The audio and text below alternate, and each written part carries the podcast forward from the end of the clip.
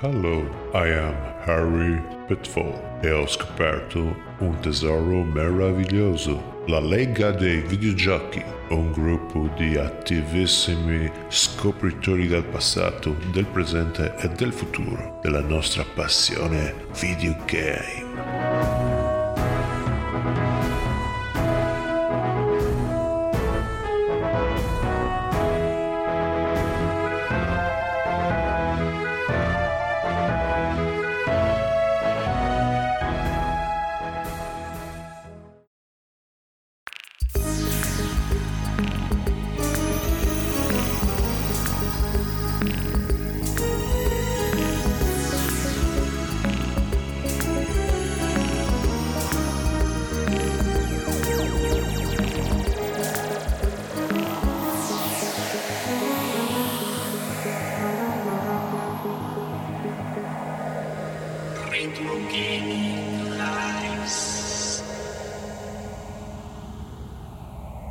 Eccoci qua, buonasera Pier Marco. Ciao Roberto, ciao a tutti. Come va? Come stai? Tutto bene? Passati bene questi ultimi giorni? Queste ultime due settimane è tornato il freddo, ora si spera passi di nuovo, c'è stata questa parentesi di inverno che ha colpito Genova, ma credo anche il resto dell'Italia. E quando fa freddo si sta bene a casa a giocare, vero? Potendo sì, se non si lavora troppo sì. Eh vabbè, però si lavora, poi si torna a casa, si accende il camino, ci si mette... No, il camino meglio non accenderlo perché le console tendono a fondersi se fa troppo caldo. Quindi si sta al freddo, ma si met- ci si mette sotto una coperta e si gioca, si gioca e si gioca. Così dovremmo fare tutti quanti, assolutamente.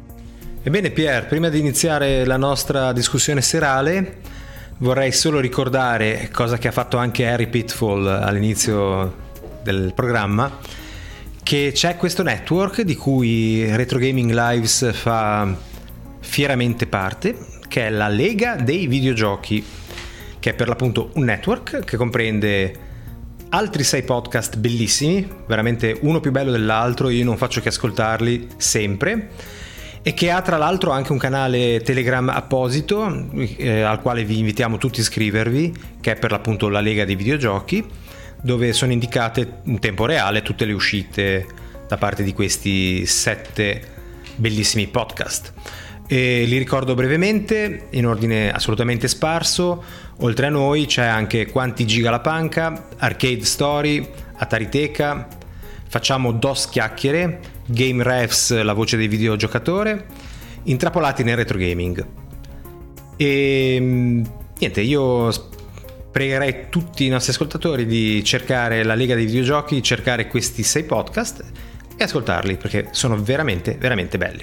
Dunque, questa sera, caro Piermarco, parliamo di spari, perché il titolo della puntata di stasera è Gli spari della nostra vita.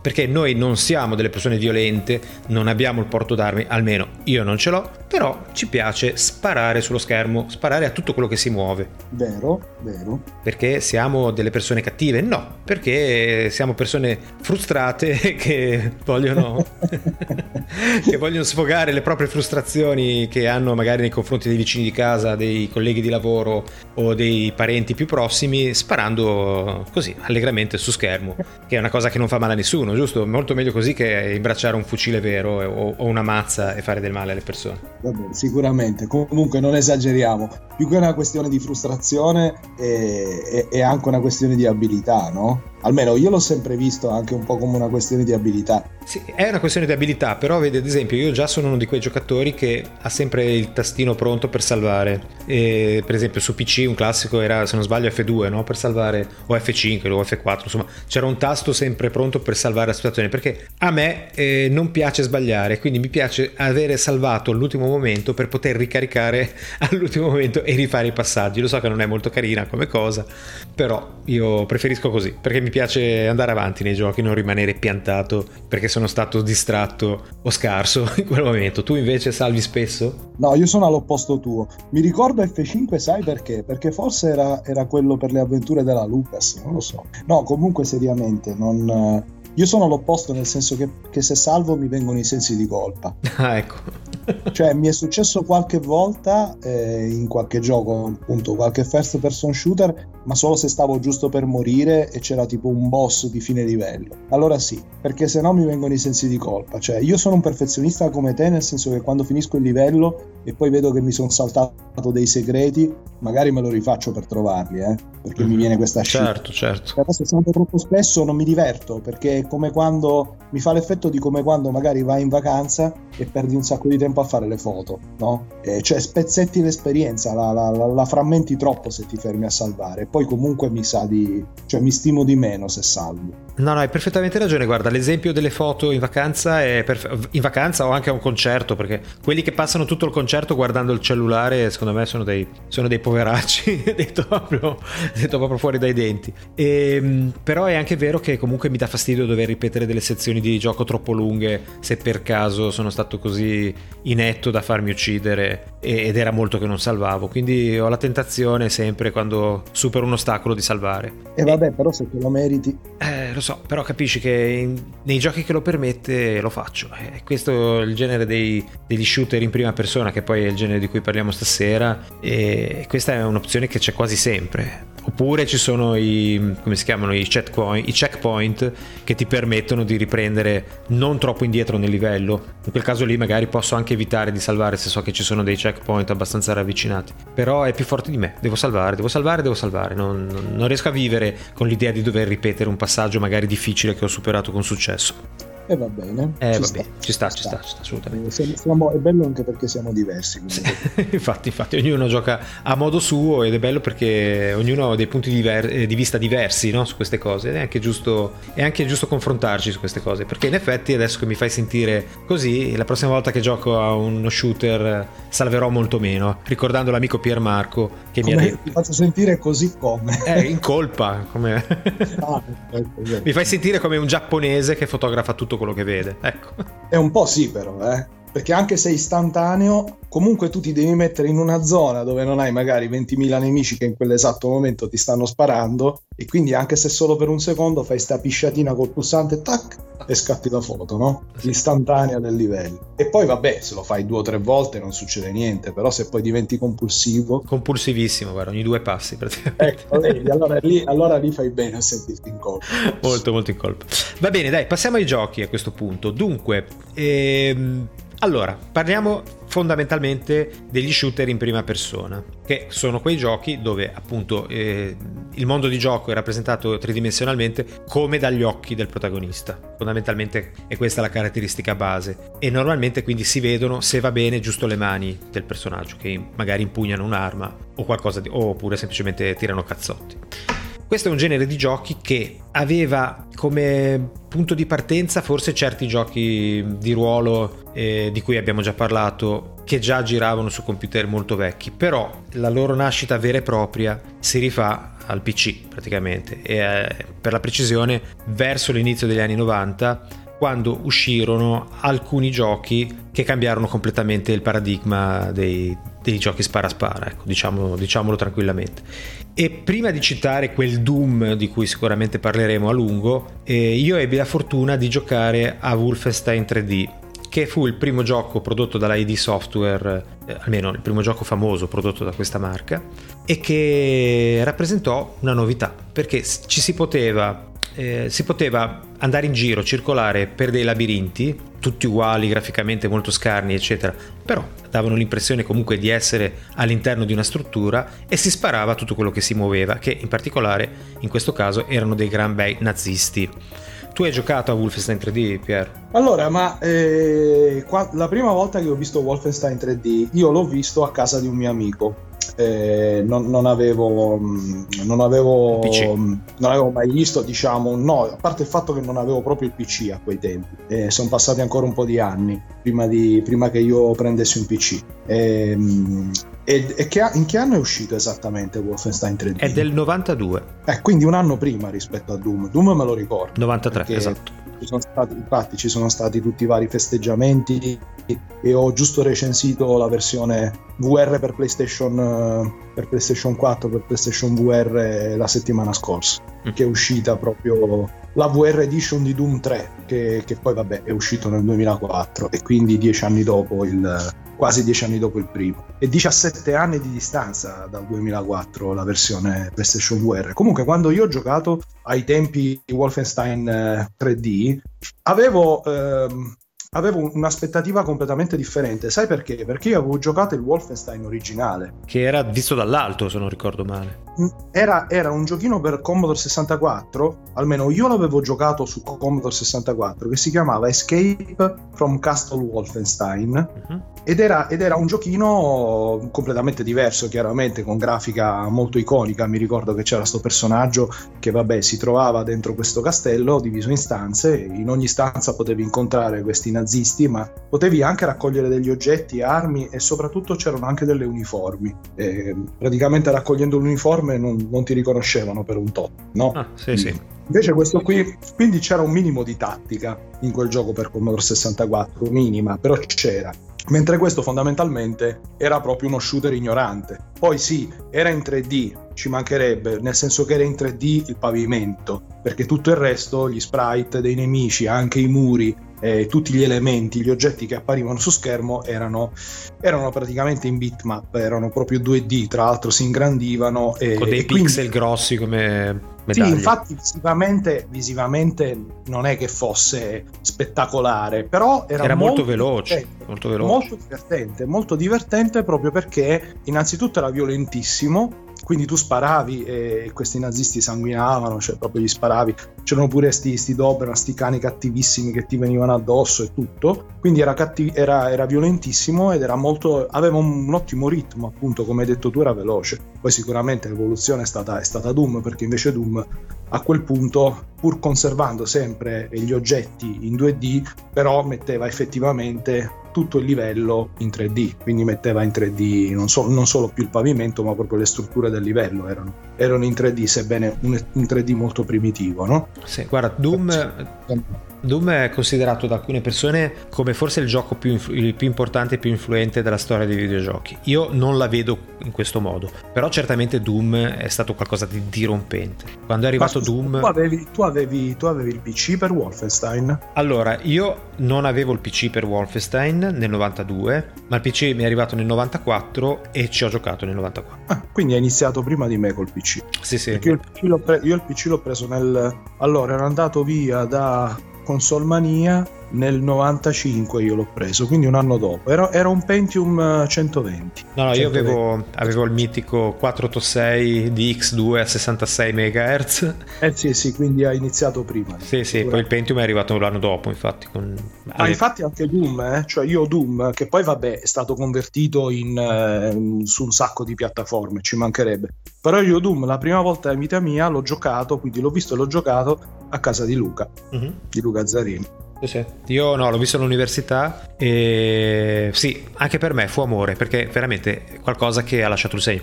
È stata a tutti gli effetti una killer application io conosco tantissime persone, me incluso, che si sono fatti un PC abbandonando magari l'Amiga o quello che avevano dopo aver visto Doom, perché effettivamente e era poi, qualcosa. E poi, dire, e poi, direi che ha iniziato proprio il genere dei first person shooter, nel senso che sicuramente è stata la killer application, come hai detto tu, del PC negli anni 90, perché alla fine è uscito nel 93, ma è rimasto e, e ha generato tutta una serie di imitazioni. Una serie infinita di imitazioni. Infatti, alla fine è stato veramente una pietra miliare Doom nella storia dei videogiochi e sicuramente è il padre di tutti gli FPS, ci mancherebbe. Guarda, io mi ricordo, eh. io mi ricordo che all'epoca compravo TGM come ho sempre fatto e c'era in regalo il CD. Non so se ti ricordi, TGM dava in regalo un CD che conteneva un po' di tutto e ogni mese su questo CD c'erano le demo di almeno 3 o 4 giochi in stile Doom fatti da altre persone. Quindi una pioggia di giochi in stile Doom, proprio non, non c'era altro quel periodo. Sì, un po' più avanti, eh, perché forse, forse quando è uscito proprio Doom ancora i lettori CD penso che sia uscito su floppy Doom eh? eh sì io ti parlo del ma guarda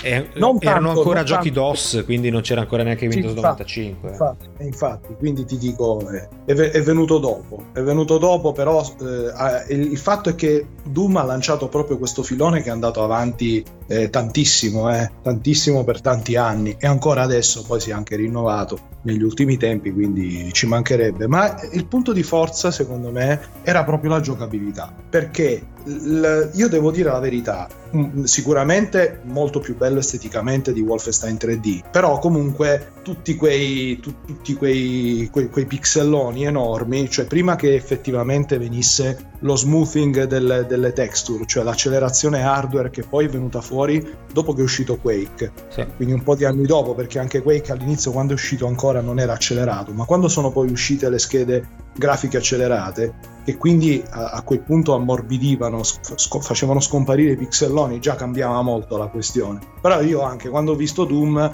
eravamo nei tempi del trionfo della, della grafica 2D, quindi della perfezione della pixel art. Effettivamente trovarmi quelle cose con i pixeloni un pochino mi faceva impressione, perché poi gli sprite di fatto erano in 2D, gli sprite dei nemici. Ah, guarda, ma una dirò, cosa a me, a me- divertentissimo, divertentissimo. ma a me non dava Cioè, questa impressione di, di pixelosità, cioè sì, lo vedevo, ma non ero abituato a vedere ancora alte risoluzioni, per cui boh, non, non mi dava quel gran fastidio. No, ma non era tanto la risoluzione, perché quella la potevi anche alzare, cioè fino a un certo punto. Era proprio la questione del... non erano i contorni, cioè era- erano proprio i pixelloni delle strutture. Però il fatto che fosse fluidissimo, perché era veramente fluidissimo, no? Credo che sia stato uno dei primi giochi che, vera- come già era, era, era Wolfenstein, eh, però voglio dire, comunque Doom era molto più pieno eh, Certo. di, di roba sullo schermo. Assolutamente. Il fatto che fosse fluidissimo compensava, ma la cosa bella di, di Doom era che era proprio divertente, cioè era divertente girare per questi labirinti cercando l'uscita. A livello di gameplay e di level design era strutturato benissimo, cioè il fatto di mettere queste porte di cui ogni volta dovevi trovare la chiave del colore giusto e poi riempire comunque i livelli di passaggi segreti per farti raccogliere armi, potenziamenti, eh, oggetti e tutti questi mostri che eh, c'erano delle vere e proprie carneficine con la musica hard rock di fatto. Cioè l'atmosfera di quel gioco, la giocabilità ti, ti prendeva tantissimo, cioè tu ti divertivi un sacco a giocare a quel gioco. È stato uno di, di quei giochi che io giocavo divertendomi sinceramente e ancora oggi è così. Eh. È vero, verissimo. Sì, sì. Oggi Doom lo trovi emulato dappertutto, anche su smartphone, e- ed è un gioco divertentissimo. Tra l'altro è stato uno dei primi giochi anche a sdoganare il multiplayer online. Cioè, con Doom secondo me hanno, hanno veramente Rivoluzionato. segnato- Sì, ma da molti punti di vista. Anche il modello di mercato, il fatto che fosse uno shareware, cioè che tu ti potessi giocare il- i primi livelli gratuitamente, e questo l'ha aiutato anche tantissimo a distribuire il gioco. Anche il fatto che dopo qualche anno loro abbiano rilasciato il codice sorgente gratuitamente online e prima comunque c'erano già degli editor di livelli. Perché Eh, poi lì sono che. stati fuori dei, dei mod meravigliosi, cioè ancora adesso io ho degli emulatori su smartphone eh, di, di- di Doom e anche di Quake ormai, con, con dei mod che sono bellissimi, bellissimi. Sì, sì, ma quella dei mod fu una moda. Tra l'altro, su quei CD di TGM di cui ho parlato prima era- erano sommersi di, di mod fatti anche dai lettori o, o presi in rete o presi ovunque capitasse. I mod erano veramente. sono stati eh, una, un'ulteriore ciliegina sulla torta che hanno reso questi tipi di giochi eh, appetibilissimi, fruibilissimi. Grandissima invenzione quella dei mod. E dai mod sono nati anche dei gran giochi, tra l'altro.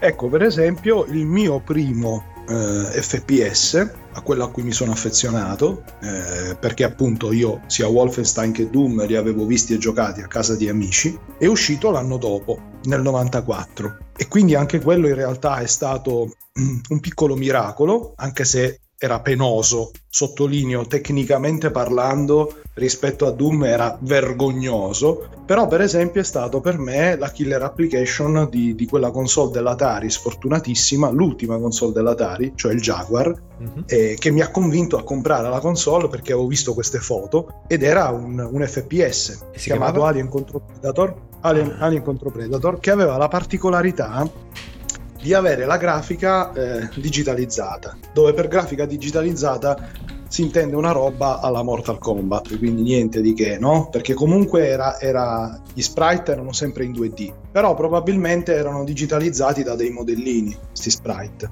E ci voleva anche un sacco di fantasia, perché anche lì i pixel si sprecavano. Però l'ambientazione, cioè il fatto che fosse Alien, Sì, sì, tu vedo. fare che tu potessi fare il Predator, che tu potessi fare l'Alien, che tu potessi fare anche il Marine e che ci fossero situazioni tipo il facehugger che ti saltava in faccia, per me, cioè, già solo per quello l'hype andava a 10.000. E girava Infatti- fluido questo gioco, lo sto vedendo le immagini. E... Beh, Belle. girava eh, per i tempi, si difendeva, infatti è stato probabilmente uno dei migliori giochi in assoluto per Jaguar, dove poi peraltro hanno pure convertito Doom, già che ne stiamo parlando, eh, però sinceramente non aveva la fluidità assolutamente di Doom su PC, eh? non ce l'aveva. E- ed era anche più spoglio, era anche più spoglio come gioco. Ma vuoi mettere comunque l'ambientazione di Alien? Cioè, in fondo anche Doom un pochino, è, è un po' una specie di Alien con, con gli zombie di nel senso che poi quando hanno ripreso le incarnazioni successive, soprattutto Doom 3 che è stato un reboot della saga, l'hanno un po' più resa esplicita questa situazione claustrofobica della base semibuia dove giri con la torcia, cosa che sicuramente nel primo Doom non potevano fare per motivi anche tecnici, no? Mhm. Anzi non si saltava neanche. E non- Il primo gioco probabilmente dove si potevano fare dei salti è stato, è stato Duke Nukem, ehm, perché comunque in Doom tu non saltavi. Sai che non me lo ricordavo più questa cosa, adesso che me la dici è vero, non si saltava in Doom. Non solo non saltavi, ma non miravi. Sì. Cioè, potevi mirare, ma solo orizzontalmente. Sì, sì, bastava che ti girassi nella direzione giusta, sì, mi ricordo. È vero. E poi la, la- la mirata in verticale era automatica. Automatica, chiaramente, con tutte le approssimazioni del caso.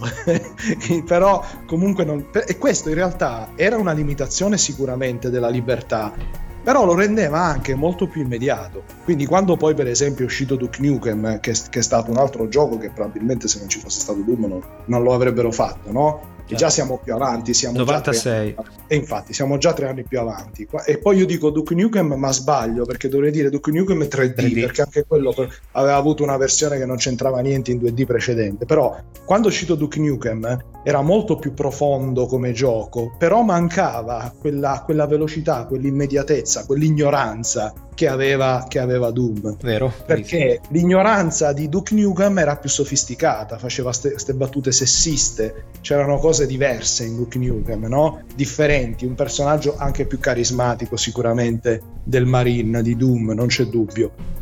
Ma Doom conservava comunque quella, quell'immediatezza data anche dalla, dalla limitazione della sua libertà di movimento e per esempio di mira, che, che Duke Nukem non aveva.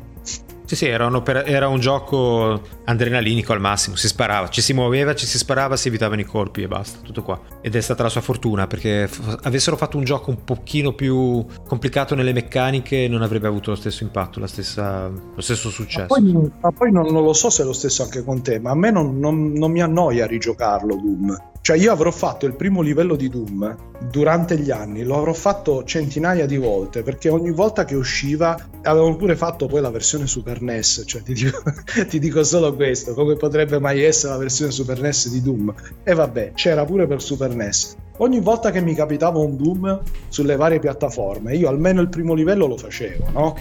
E, e- e ti posso dire che quindi sto primo livello l'avrò fatto ma veramente centinaia di volte ma non mi sono mai annoiato una volta a farlo lo potrei quasi ricostruire io quel livello ma ti dico pur conoscendolo non, non ci si annoia mai con, con Doom Vero, vero. Questa è un'altra cosa positiva di questo tipo di giochi, che ti ricordi i- certi corridoi, certi passaggi come se tu ci fossi stato veramente. Vedi, è per quello che io ogni tanto lancio sempre lì la, la- la pubblicità, la- il trailer della realtà virtuale. Perché poi alla fine la forza di questi giochi, soprattutto per chi eh, prima veniva da, da quelli ancora più classici, era proprio, come hai detto tu, questa capacità di far immedesimare il giocatore grazie a questa visuale in prima persona. Cioè, se non, fosse, se non fossero nati in prima persona e fossero nati, per esempio, in terza persona, non sarebbe stata la stessa cosa. Sì, lo penso Cioè anch'io. il fatto di vedere l'azione come se per proprio mettendoti a forza negli occhi del protagonista,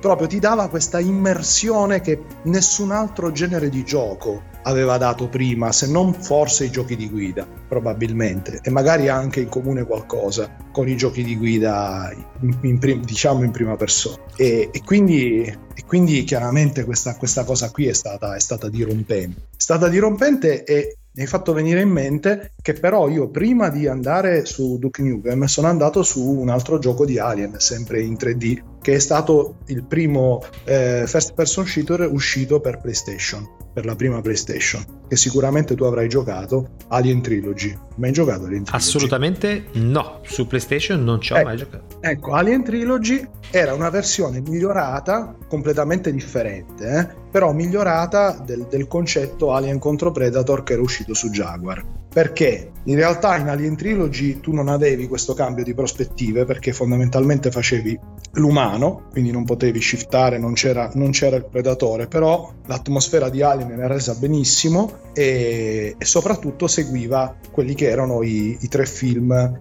si chiamava Trilogy per questo, i tre film eh, Alien 1, Alien 2, Alien Cube del, del cinema, più o meno. Eh. Sì. E veramente, veramente per essere un gioco da PlayStation 1, veramente un giochino ben fatto, con una musica fantastica eh, che vale la pena secondo me riprendere eh, con tutti i limiti chiaramente che aveva una PlayStation 1, eh, perché comunque la PlayStation 1 era anni luce indietro rispetto a un PC suo contemporaneo, eh, perché sì, muoveva la grafica in 3D, ma con delle limitazioni incredibili. Ciò nonostante ci hanno fatto un sacco di first person shooter carini su PlayStation 1.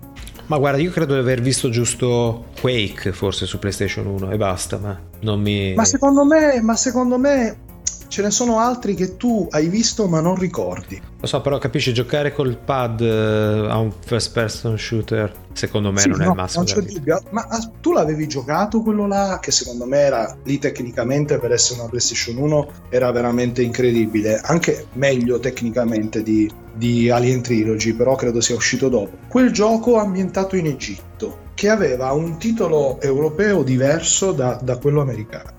Mm. E io questo gioco ce l'ho anche originale, pensa un po'. Per PlayStation 1? Esatto, esatto. E, In Egitto. anche... Sì, ma Serious anche... Sam? No. No, no, no, no, no, no, no. Perché Sirius quello, se Sam- non ricordo male, si Eh, svolgeva no, sì. in- un Sì, deserto. ma Sirius Sam, sì, è vero, ma Sirius Sam è, è- è nativo PC. Questo invece era proprio, era proprio PS1. Aspetta, eh, lo dico subito perché ehm, ce l'ho anche su cellulare. Devo andare sulle mie ROM. Mentre Beh. cerchi, ti posso dire che io su PlayStation 1 gli shooter a cui ho giocato di più, semmai, sono quelli su binario, tipo Time Crisis, eh, tipo Elementar G al board, eccetera, quelli che si giocavano con la G-Con, con la pistola. Ma scusa, ma allora possiamo anche parlare di quelli? Perché se Eh beh, parliamo di quelli, c'è Quello è è un Dead- first shooter. House of the Dead è in tutte le sue declinazioni per un sacco di console non si può non citare. eh. Sì, ma io eh, ho avuto la pistola solo per la PlayStation 1, quindi giocavo solo con quella.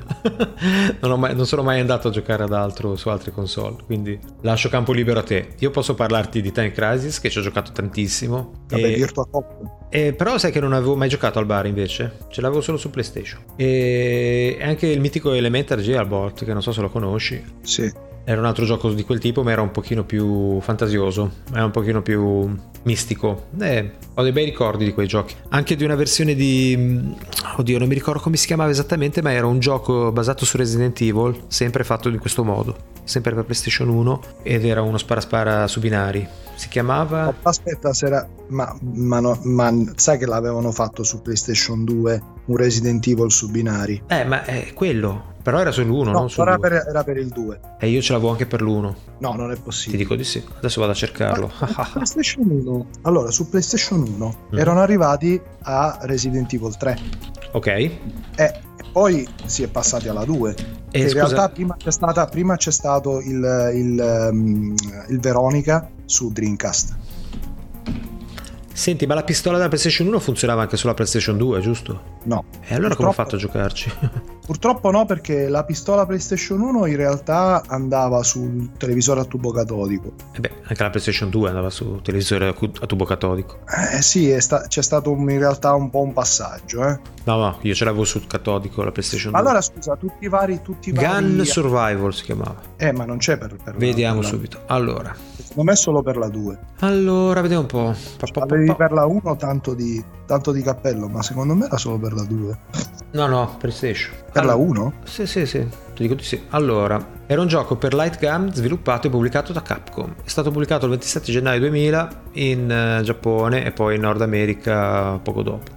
Scusa, ma nel 2000 c'era già la 2, eh? Sì, a fine 2000 è uscita la 2. Questo è, inizia- questo è inizio 2000. Comunque io ci ho giocato sulla PlayStation 1, te lo giuro, guarda, forse ce l'ho No, ancora. Eh, basta, basta. Pensate. Poi so che hanno fatto anche il 2, forse quello era su PlayStation 2. Vediamo un po'. Gun Survival, Gun Survival 2 Code Veronica nel 2001 e questo era per PlayStation 2. Anche arcade è Ma stato per- fatto. Ma tu pensa che ne hanno fatti pure sempre di Resident Evil con la pistola su Wii? Su Wii? Però. Sì, sì. Comunque faceva schifo, eh, io me lo ricordo, era veramente brutto. Però c'era, però c'era l'ambientazione. Sì, ma era fatta male, era, era proprio brutta graficamente, non- non- era anche noioso, non, non- lo so, me lo ricordo proprio brutto, ci avevo giocato un po', ma bah, forse ero stufo di questo genere di giochi, non lo so. Nel dimenticatoio è finito comunque. Allora, l'hai trovato il gioco egiziano di cui stavi parlando prima? No, non l'ho neanche più cercato Ah, ecco. Non, Però- ti, non ti ricordi il titolo? No, non mi ricordo il titolo. A che anno? Ma secondo me l'hai, l'hai visto, eh? L'hai visto. Ah, non mi viene in mente. Comunque, comunque eravamo arrivati a Duke Nukem nel 96. Eravamo arrivati a Duke Nukem È che... lo stesso anno. Tra il 96 e il 97 sono usciti più, più Guarda, ti, ti FPS. dico, ti dico solo una cosa, Duke Nukem, io mi ricordo che lo giocai col mio 486 a 66 MHz e verso metà gioco qualcuno mi Oh, disse... mi è venuto in mente, mi è Ah. venuto in mente, però non so che anno è uscito. Spara. La versione americana, mi ricordo, perché lo sai che ai tempi sulla PlayStation 1 c'era la differenza NTSC PAL. Certo. Chi se era PAL aveva le linee, era scattoso perché aveva un refresh diverso. Si chiamava ehm, Power Slave. Vediamo qualche immagine. Non sbaglio, eh, perché ho avuto un flash. Power Slave. Esatto. Probabilmente questo però è il titolo americano, eh. Probabilmente la versione europea aveva un altro nome.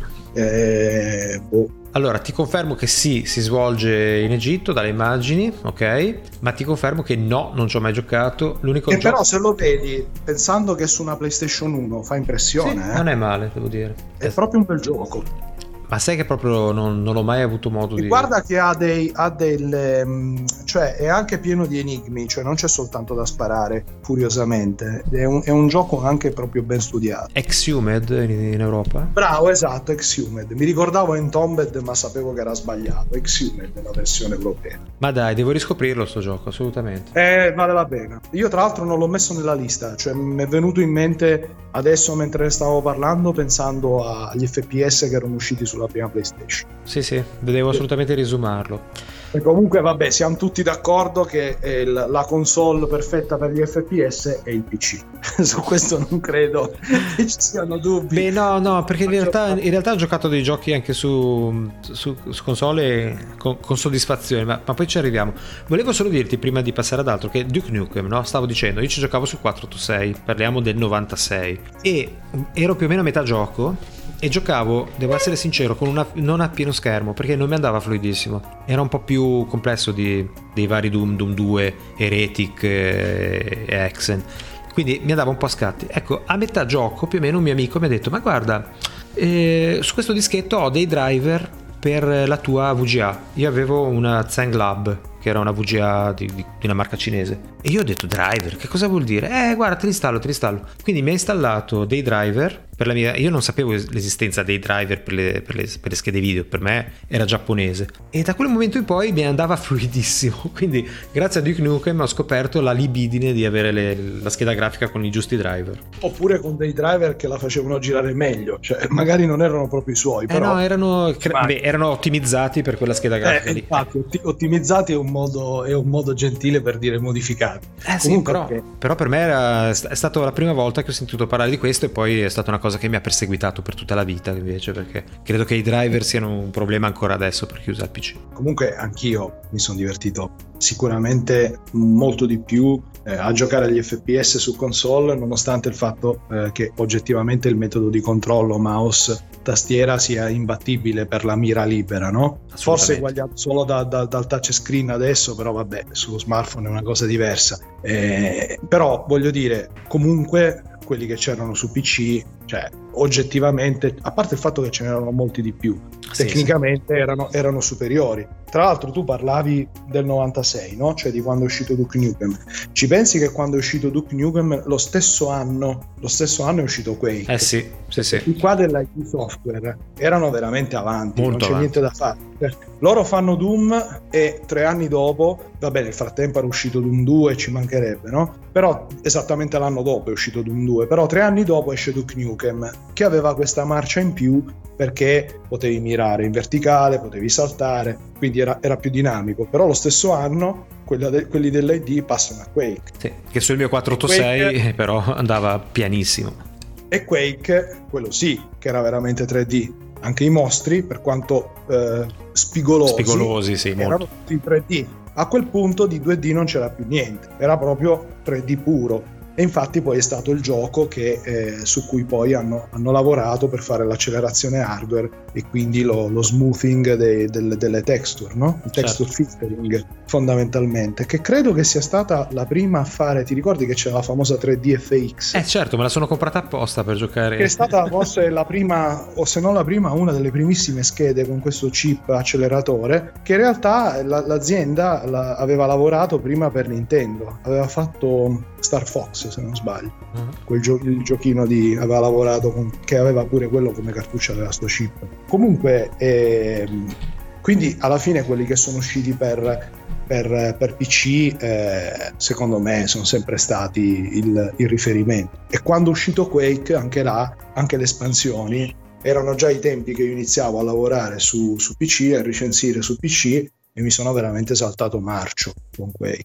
Perché Quake secondo me aveva un'atmosfera completamente diverso da Doom, quindi era molto meno frenetico da certi punti di vista, c'era molta più alternanza tra le zone con i nemici e le zone veramente di esplorazione, però mi ricordo che c'erano dei livelli, soprattutto quelli ambientati nel Medioevo, in queste strutture medievaleggianti, eh, che se non sbaglio erano in qualche espansione ufficiale comunque, che erano veramente a livello di atmosfera bellissimi, in penombra, con questi soffitti altissimi, eh, sembravano strutture di architettura gotica, quindi indimenticabili.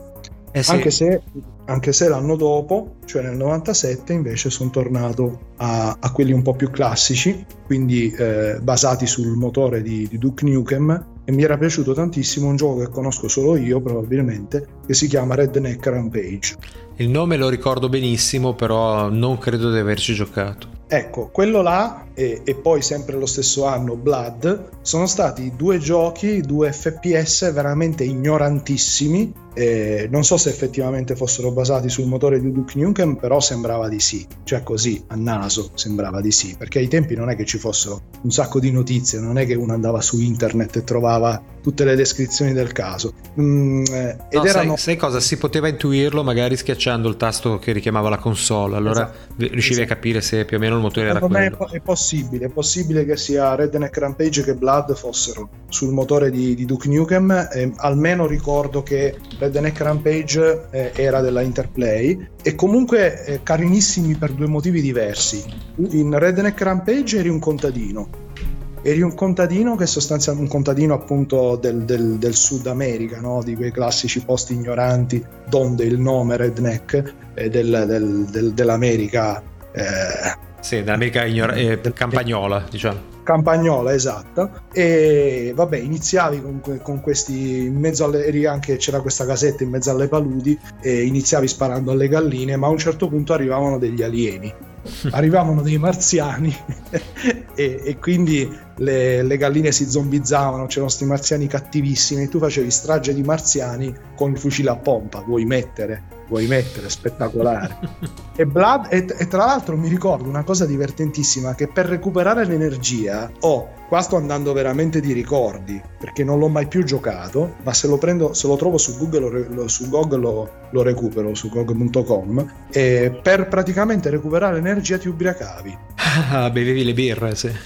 bevevi dell'alcol e quando, e quando quindi salivi di energia però poi camminavi mezzo rincoglionito no? barcollando per cui aumentavi l'energia, però ti muovevi nello schermo ubriaco e sta cosa mi faceva ridere, tanti, mi divertiva tantissimo. Sì, no? sì, ho una rimembranza di questa cosa, devo averci giocato anch'io almeno qualche livello perché mi ricordo. Esatto, e poi l'altro invece di cui ti parlavo che era Blood, era, era secondo me da, da ricordarsi perché fondamentalmente partiva dal, partiva dal, mm, dal, fatto che tu eri morto sostanzialmente. Bello. Quindi iniziava che tu risorgevi. Infatti mh, mi ricordo che avevo un tema di Windows eh, con gli effetti sonori con alcune frasi di Blood. No? E la prima, quella di apertura del, del, sistema operativo, sai che aveva i temi, no? Sì. L'apertura, il jingle dell'apertura del sistema operativo, dell'avviamento era Oh, I live again perché lui alza, alzandosi dalla tomba. E la cosa carina di questo Blood è che era proprio soprannaturale demoniaco. Quindi anche le armi erano un po' da esorcista. C'erano sti demoni sti, sti mostri e,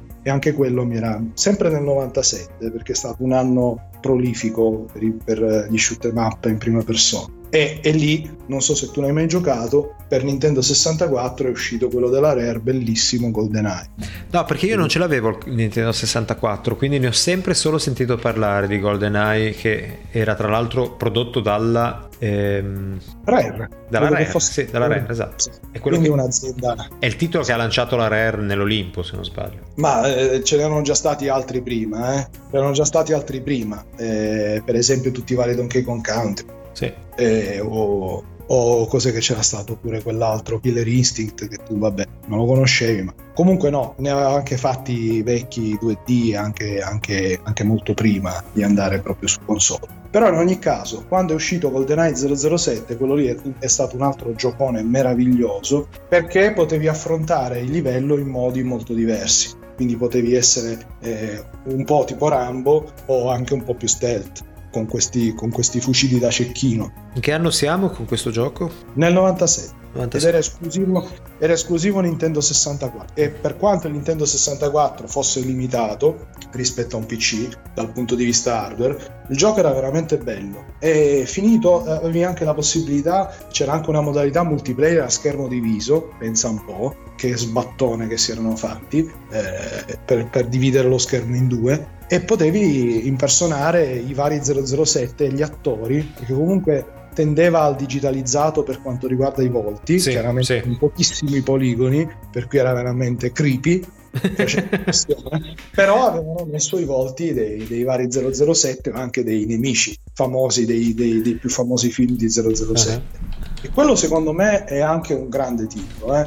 Che se non sbaglio spero, non lo so, non mi ricordo, forse poi hanno rieditato in qualche collection della Rare che è uscita anche su, su Xbox. È stato quello da cui loro, loro sono partiti per progettare Perfect Dark, che però era un IP originale, non era 007, che io ho anche, ho anche giocato, mi hanno fatto pure il seguito di Perfect Dark, ma eh, comunque mi è rimasto nel cuore di più GoldenEye perché chiaramente era, era, il, era, il, primo gioco di 007 che veramente era fatto bene perché prima di quello io mi ricordavo quello per Commodore 64 e View to a Kill Madonna so mia, sì me lo ricordo anche io era terribile era veramente penoso cioè era bella giusta la presentazione la musichetta, musichetta anche ai tempi su Commodore 64 rivedere con la grafica in 2D sai l'obiettivo là il il mirino della pistola, la canna della pistola con 007 dentro faceva sempre la sua porca figura. Assolutamente. Sai oh. che sto guardando, scusa, sto guardando le immagini di GoldenEye per il Nintendo 64 effettivamente questi volti appiccicati su quattro poligoni hanno qualcosa di molto inquietante. Penso che stanotte non dormirò. però è un bel gioco, eh? Sì, sì, è un bel gioco. Cioè, io, io, ti giuro, io mi ricordo il, il, primo livello quando entri dentro la fortezza, che a un certo punto passi dai condotti d'aria e finisci nel cesso e uccidi le guardie. La cosa più bella di quel gioco era l'intelligenza artificiale dei nemici. Cioè, io ero abituato a dei nemici che 9 su 10 ti venivano incontro in maniera ignorante. E si facevano macellare, certo. Qui invece ti assicuro che c'era eh, una situazione un po' alla, alla Metal Gear, no? quello che poi sarebbe stato, che poi sarebbe stato Metal Gear, eh, soprattutto il 2, no? Cioè, si potevano mettere o meno in allarme a seconda di quello che tu facevi. Giocavi. E, e secondo me era bella questa cosa. Era bella perché ti faceva sentire molto più uh, all'interno del gioco, in modo uh-huh. più realistico rispetto a tutti gli altri FPS. Quindi uh, aveva dei tocchi di classe che per i tempi in cui è uscito, al di là della licenza, e già solo per questo era stupefacente, cioè il primo gioco su licenza veramente fatto, fatto bene, sì. fatto da Dio, che però anche se non avesse avuto la licenza di 007 sarebbe comunque stato eh, innovativo da molti punti di vista. E quindi, per esempio, questo qua dell'intelligenza artificiale mi ricordo, me lo ricordo bene. Me lo ricordo bene perché mi aveva colpito, lo avevo, avevo anche fatto una recensione, lo, l'avevo, pure, l'avevo pure detta sta cosa. Che poi è stata una tendenza, eh? perché alla fine vedi quando ci sono videogiochi che sono fatti così bene, anche certo. per quanto escano su una console che vabbè, sì, è una console Nintendo, però non avrà mai lo stesso, non aveva sicuramente il pubblico che aveva il PC a quei tempi. Certamente, però è, Comunque, stato, è stato notato e quindi tutti si sono accodati a cercare di riproporre Infatti l'anno dopo è uscito il gioco che eh, inve- investiva proprio su questo aspetto di un'intelligenza artificiale dei nemici di livello più alto rispetto al classico Doom o Duke Nukem, e cioè Thief The Dark Project. Ah, quello bellissimo. che forse è stato il primo e vero proprio gioco stealth, eh, soprattutto in 3D. Eh, bellissimo. Eh, Io di questo gioco ricordo in particolare che avevo la freccetta con la boccina d'acqua con la quale spegnevo le frecce a distanza. Bellissimo. Poi vabbè, se lo vedi oggi, eh, chiaramente ti fa, è ingenuo, ti fa ridere, no? Se lo vedi oggi. Eh, però, però era divertente. Tempi, appunto, andare a eh, creare il buio per agire nel buio, oppure io mi ricordo che magari pedinavi i nemici, no? Per aspettare il momento in cui, trovandosi in una zona d'ombra, potessi stenderli in una mazzulata esterno. in testa, sì.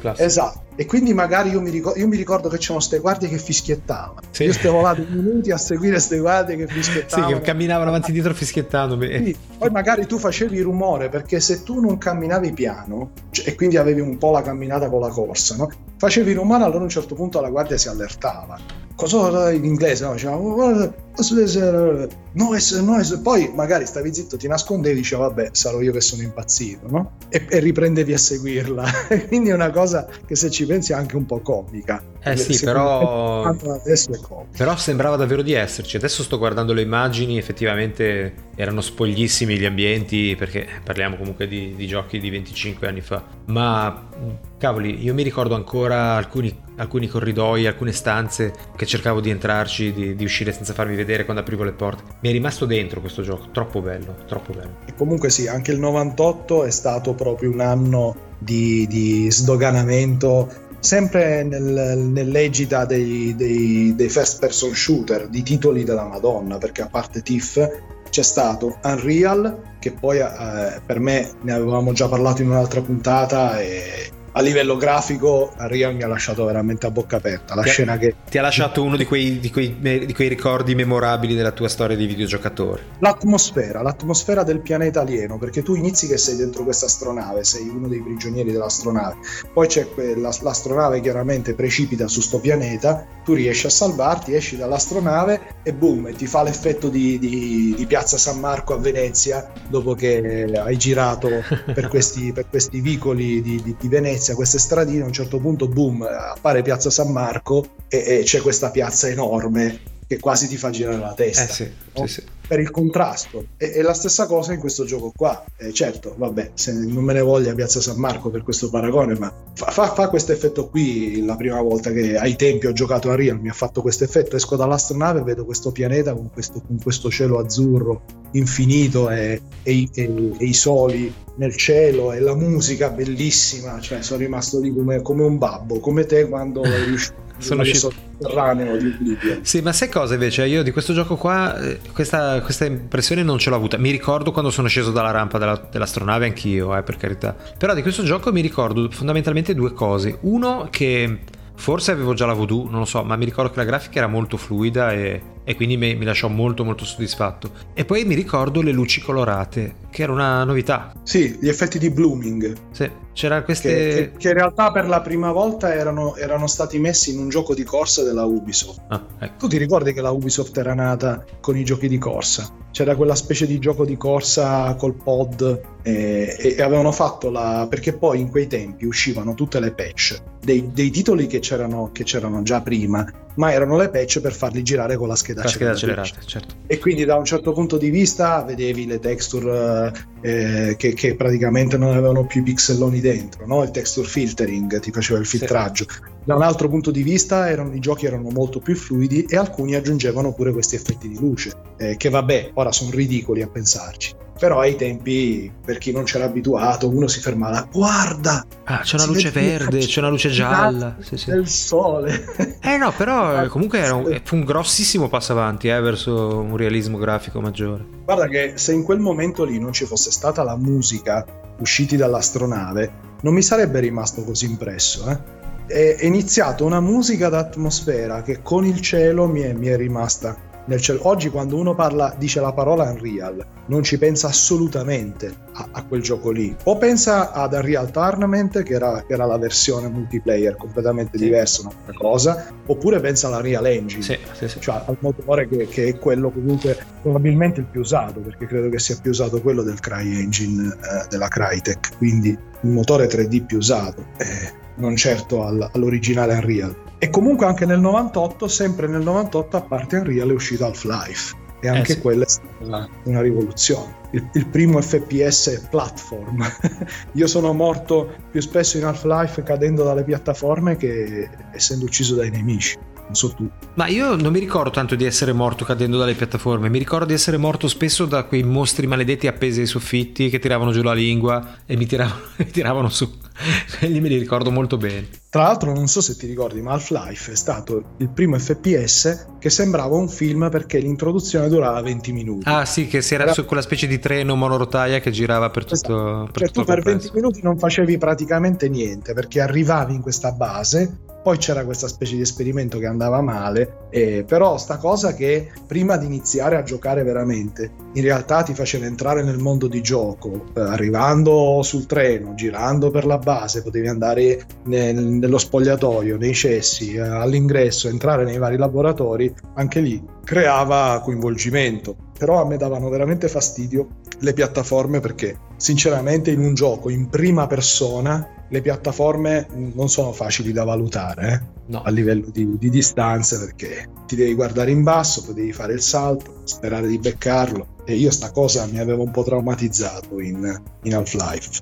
Cavoli, Half-Life eh, credo che sia ricordato da tutti come un gioco fantastico. In effetti per quello che era il periodo in cui è uscito portò tantissima innovazione. Io però devo essere sincero, non è che impazzii eh, per questo gioco. Sì, era ben fatto, era interessante, raccontava una storia, però non mi sembrava poi tanto diverso da tutto quello con cui stavo già giocando, devo essere sincero. Ma tu l'hai finito? Lo hai finito? Sì, sì, sì, sono arrivato fino in fondo, assolutamente. Poi ho anche Perché il 2. Secondo me, secondo me il valore di Half-Life è proprio nel suo, nel suo complesso. Perché se lo prendi singolarmente c'erano giochi più frenetici, quindi c'erano giochi anche più divertenti se vogliamo. Però Half-Life ti dava l'idea quasi di un'avventura cioè, non so se mi sono spiegato. Sì, sì, fatto... sembrava di vivere un film anche, certo. Perché c'erano, c'erano, degli enigmi da risolvere per andare avanti nel gioco, perché c'erano queste fasi platform, perché c'era questa trama sotto, quindi cercava di dare un, un po' più di profondità al genere e ci è riuscito bene perché se ci pensi,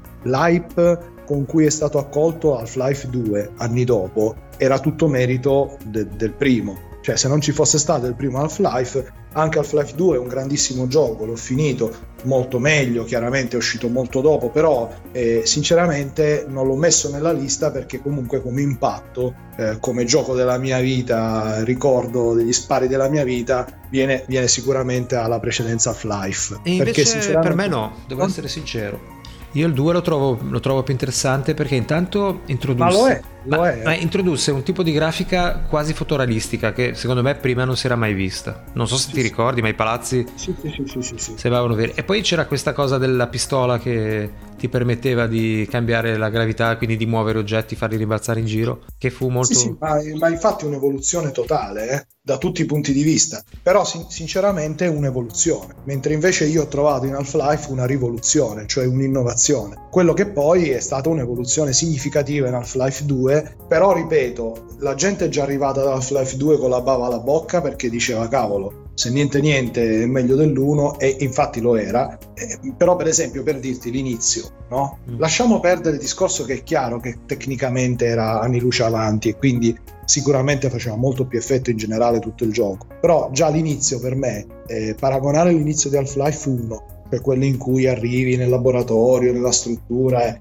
con quello di Half-Life 2 che c'è sempre questo viaggio in treno poi se non sbaglio scendi ti perquisiscono perché sei è, è, tecnicamente è superiore ma come impatto emotivo secondo me eh, non, è allo stesso, non è allo stesso livello eh. stesso, e poi comunque sai il finale di Half-Life 2 lasciava un po' Eh sì. Per... sì, sì, infatti. Volutamente, volutamente. Eh. Però comunque aveva tantissime cose belle. Sì, c'era anche il cane robot, non so se ti ricordi, c'erano un sacco di idee interessantissime. Era un gran gioco. E ci ho giocato tra l'altro sull'Xbox. No, sulla, oddio, sì. sulla PlayStation 3 forse. E allora, e allora, forse hai fatto bene, nel senso che quando è uscito Half-Life 2 eh, il, il, motore era, era, pesante per i PC che c'erano all'epoca, eh? quindi probabilmente quando poi hanno fatto le versioni console, sì. che sicuramente erano... L'Orange Box, avevo l'Orange Box esatto. per la PlayStation 2. Sì, e lì era proprio una raccolta. Eh, sì, sì, c'erano anche i seguiti pezzettini. Esatto, esatto, esatto, c'era anche la versione multiplayer, il Counter Strike, anche lì un grande titolo, però voglio dire, erano già ottimizzate per l'hardware, mentre invece quando è uscito Half-Life 2 tu pensa che sullo stesso motore di Half-Life 2 eh, hanno fatto il, quello che per me è il, il, gioco a cui sono più affezionato nella mia vita, che è Vampire the Masquerade Bloodlines, che addirittura è uscito un po' prima, pensa un po' è uscito un po' prima di Half-Life 2 ed era un motore spettacolare 3D ma pesantissimo per, per l'hardware che c'era all'epoca e quindi poi Vampire era, era buggatissimo. Quindi. Ma scusa, era in terza persona però, o no? Vampire? Potevi switchare, no, potevi, potevi switchare. Perché potevi diciamo switchare tra la prima e la terza, cioè tu lo potevi giocare come se fosse un first person shooter. Eh? Sì, sì, infatti io ci giocavo in terza. Momenti, gli unici momenti in cui tu switchavi in automatico in terza in automatico andava in terza in Vampire era quando mordevi e eh, succhiavi sangue sì. ai cristiani e allora lì eh, usciva fuori però poi rientravi in prima eh. infatti io l'ho giocato in prima Vampire assolutamente in prima Vampire the Masquerade perché volevo essere lì eh, col senso di immersione al, al massimo livello però siamo, siamo, già più avanti perché in realtà dopo Half-Life che è fine, no, fine 98 fine 98 eh, si passa al 99 con Unreal Tournament che per me e questo è soggettivo chiaramente è stato il, l'FPS che ho giocato di più online eh, anche con gli amici, anche in rete locale, per me è Unreal Tournament, che poi è uscito anche su console. Eh. Pensa invece eh, che sfigato che sono io che ci giocavo su PC con, contro i bot, perché non ho mai avuto amici con cui giocare. No, no, no, io lo giocavo, lo giocavo, ora non posso dirlo, ma lo giocavo in ufficio. ci facevo le partite con Raffaello, cioè no, no, ci siamo veramente sballati con Unreal Eravamo due cecchini, cioè nati e che poi è stato sostituito, è stato sostituito da Alien contro Predator nel, nelle mie grazie di, di giochi eh, online mm. di, di sparatutto perché Alien contro Predator, e stavolta parlo della versione PC che hai giocato anche tu, aveva sì le, le campagne dove facevi l'alieno e il Predator, però erano abbastanza brevi. La, la fase più divertente era quella multiplayer, soprattutto dove facevi il Predator. mi divertivo tantissimo con le armi del Predator.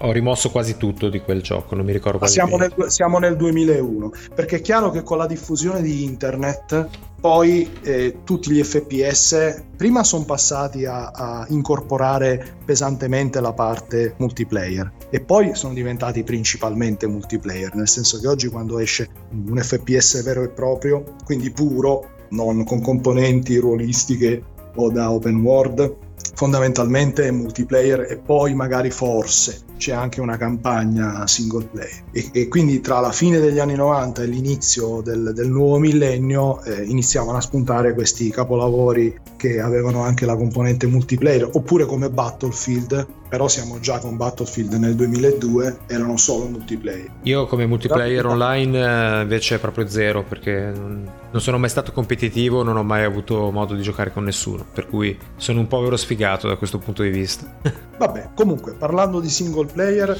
sempre FPS. Beh, nel 2001 è arrivato, cosa... a casa mia è arrivato l'Xbox, il primo, con Halo, ad esempio. Ed era un gioco che per la prima volta forse ho giocato un gioco su console con, usando quindi il pad senza rimpiangere eccessivamente il mouse e tastiera, perché Halo era stato progettato appositamente per l'Xbox, era un'esclusiva ed effettivamente si giocava bene. Poi ebbi la fortuna di giocarci anche su PC con mouse e tastiera e sì, forse, forse era anche meglio, però non, non, ho assolutamente avuto problemi a giocare tutta l'avventura con il, ta- con il pad dell'Xbox, eh, il primo Xbox, eh, ricordo. E questo dimostra che quando effettivamente non si tratta di conversioni, ma si tratta di giochi che sono esplicitamente progettati per, per, il pad, per la console, alla fine anche i first person shooter, cosa che normalmente i puristi aborrono, eh, si giocano benissimo col pad. Io per esempio di Halo mi ricordo che all'inizio del gioco, che era una cosa perché comunque eh, mi interessavo di game design a quei tempi e ancora adesso, ma iniziavo a a interessarmi in modo più, pro, più attivo a quei tempi là e avevo apprezzato tantissimo il fatto che all'inizio del gioco eh, anziché farti configurare i controlli come poi più o meno tutti fanno eh, in questo tipo di giochi lì li, li, te li configuravi in automatico all'inizio. Cioè per esempio tu uscivi fuori da questa specie di, di capsula capsula sì, criogenica e lui ti diceva guarda in, guarda in, su, ma guarda in su per lui non significava che tu dovevi mettere la levetta verso l'alto, eh? No, dovevi cioè, vedere come ti veniva fare... naturale farlo. Cioè. Come ti veniva naturale, perché sai che molti, io per esempio sono tra questi. No? Anch'io, inverto ora, sempre. Ora, ora sto invecchiando e non è più così, non chiedermi perché ma ho notato che ultimamente configuro come, come i, casual gamer l'alto in alto. Ma no, no, io inverto, per guardare in alto devo eh. tirare verso il basso. Ecco, e io fino a un po' di anni fa facevo sicuramente al 100% così. Ora invece, soprattutto con Call of Duty Mobile, no. Però ai tempi facevo così, mi veniva proprio spontaneo.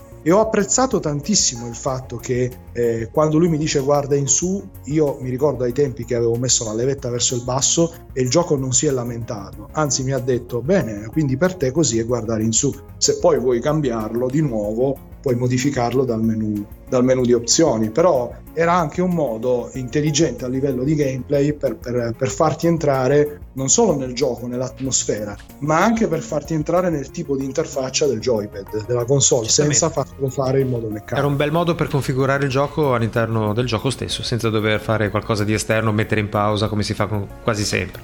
Molto intelligente come cosa, sì. Vabbè, ma il gioco era bello, eh, comunque si giocava benissimo, mi ricordo che era tutto doppiato in italiano, che per l'epoca non era una cosa strana, cioè non era una cosa per niente scontata eh, che un gioco di questo tipo fosse doppiato in italiano. C'erano gli alieni che scappavano dicendo via, via, via, oppure aiuto, aiuto.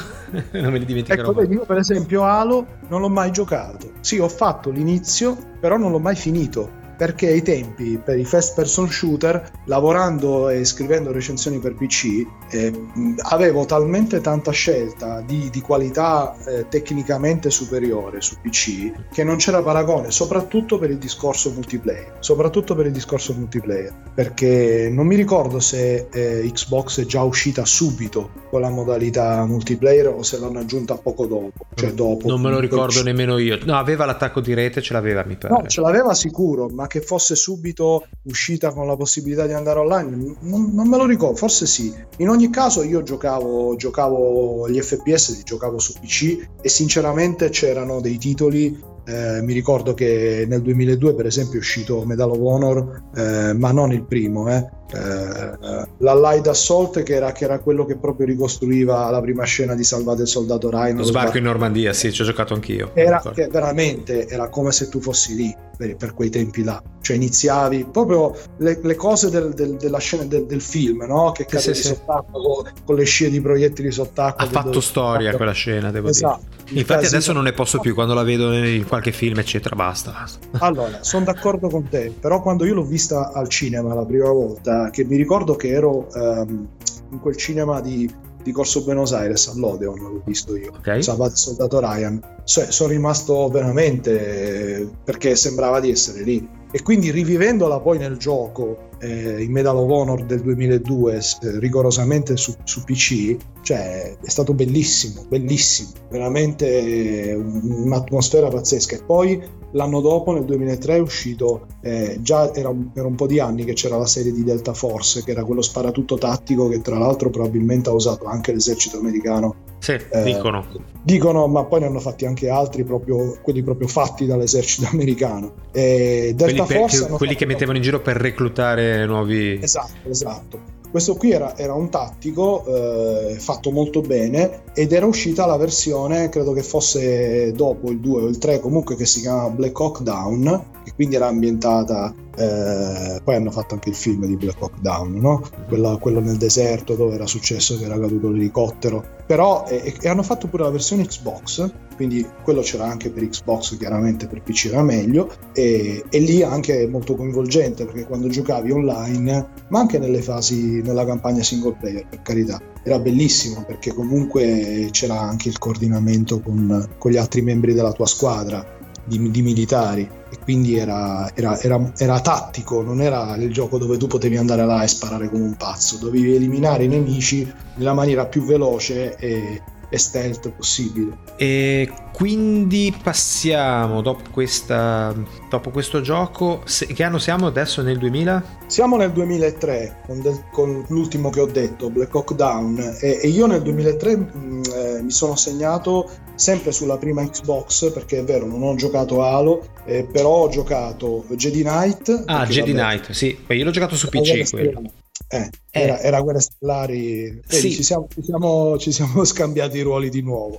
Tu su PC e io su Xbox. Sì, però erano Guerre Stellari con un motore grafico tutto sommato mm, che cominciava a essere già un pochino datato, eh, se non ricordo male. Beh, allora, ti ricordi che erano usciti i, i primi i primi FPS di Guerra Stellare, che c'erano anche le versioni su PlayStation 1. E si chiamavano da- Dark, Dark Forces, forse. Esatto, Dark Forces, esatto. Sì. Che, che non, era, non, era, graficamente spettacolare, però era ambientato. Però era Guerre Stellari, porca miseria, me lo ricordo. Comunque della Lucas, a livello di FPS, visto che ne stiamo parlando, io non l'ho messo nella lista, però mi ricordo di, di essermi innamorato di, di del, forse del primo FPS ambientato nel Far West. Credo che si chiamasse Outlaws. Outlaws. Aveva sì, sì, sì. È una musica bellissima, bellissima, che mi ero estratto le tracce dal CD. Graficamente non era niente di che, però il fatto che fosse nel Far West, cioè erano bravi a livello di atmosfera e quindi anche come gioco di guerre stellari. La bellezza di Jedi Knight non era tanto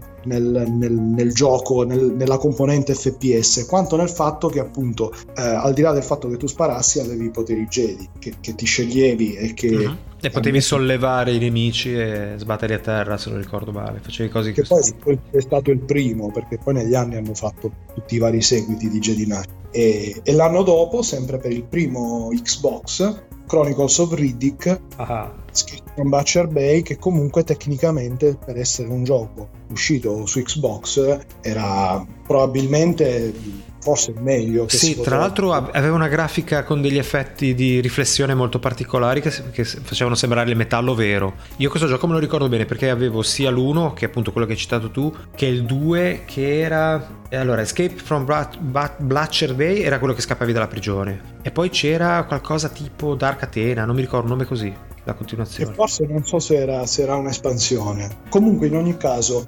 veramente a, a, al di là del fatto che il franchise del film è un gran bel film con Vin Diesel. Io adoro la, le croniche di, di, Riddick, tutti e tre esatto. i film, da Pitch Black in avanti, bellissimi. E che in realtà ancora in Pitch Black non ci pensavano neanche, no? In realtà Pitch Black era nato come un film a basso budget che poi ha avuto un successo inaspettato. Soprattutto per il personaggio di Riddick. Ed è, infatti lo hanno ripreso e hanno detto cavolo facciamo diamogli un, un seguito che forse veniva prima addirittura eh, o subito dopo non mi ricordo. Comunque il punto è che il personaggio il fatto di questo qui che vedeva al buio e, e poi era carismatico di suo Bellissimo. spettacolare. bellissimo Quindi adoro Riddick adoro il buio e delle luci era ripreso anche molto bene in questo FPS che aveva quindi elementi stealth molto forti. Sì, è vero, perché lui riusciva a vedere al buio, quindi poteva mettersi questi occhialini, c'era questo effetto tutto viola, rosa, quando si guardava in giro, me lo ricordo molto bene. Quindi anche là menzione di merito, perché l'avevano sfruttata bene questa caratteristica del personaggio integrandola in un, in un FPS dove eliminavi i nemici anche di soppiatto. Sì, però no? non era solo un FPS, era un po' un'avventura perché c'erano delle fasi in cui parlavi con i personaggi, c'era la fase in cui c'era il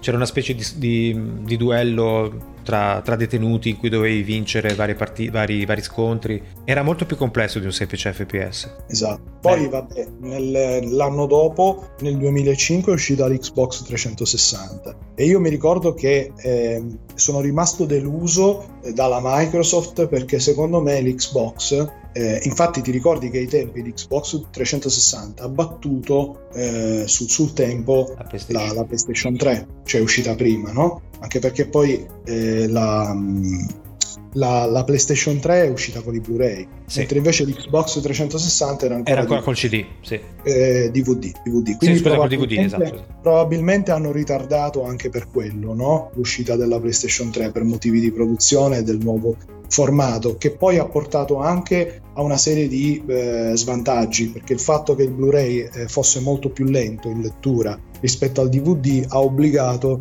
la PlayStation 3 a installare i giochi cioè quando ancora tu infilavi il DVD dentro l'Xbox 360 e giocavi direttamente su PlayStation 3 questo non era possibile anzi era... su, su, su, Xbox hanno messo dopo l'opzione per installare i giochi per renderli un po' più veloci sì, quando era... erano giochi da più di un DVD, sì, sì. tipo gli ultimi GTA, allora sì, ok. Però voglio dire, eh, sinceramente io come eh, differenza console PC, che poi la cosa che mi ha fatto passare definitivamente alle console è stata che non ne potevo più di installare il gioco, avere un PC che tecnicamente non era adeguato al, al titolo AAA appena usciva sul mercato dovevi aspettare il PC di due anni dopo. Quindi o ti compravi l'ultimo PC oppure ne soffrivi mentre invece su console i giochi per quanto meno potenti erano comunque ottimizzati meglio perché chiaramente erano, erano comunque ottimizzati per l'hardware su cui sapevano di girare e soprattutto non, dovevi, non avevi tutte le seccature dei driver, degli aggiornamenti, delle installazioni.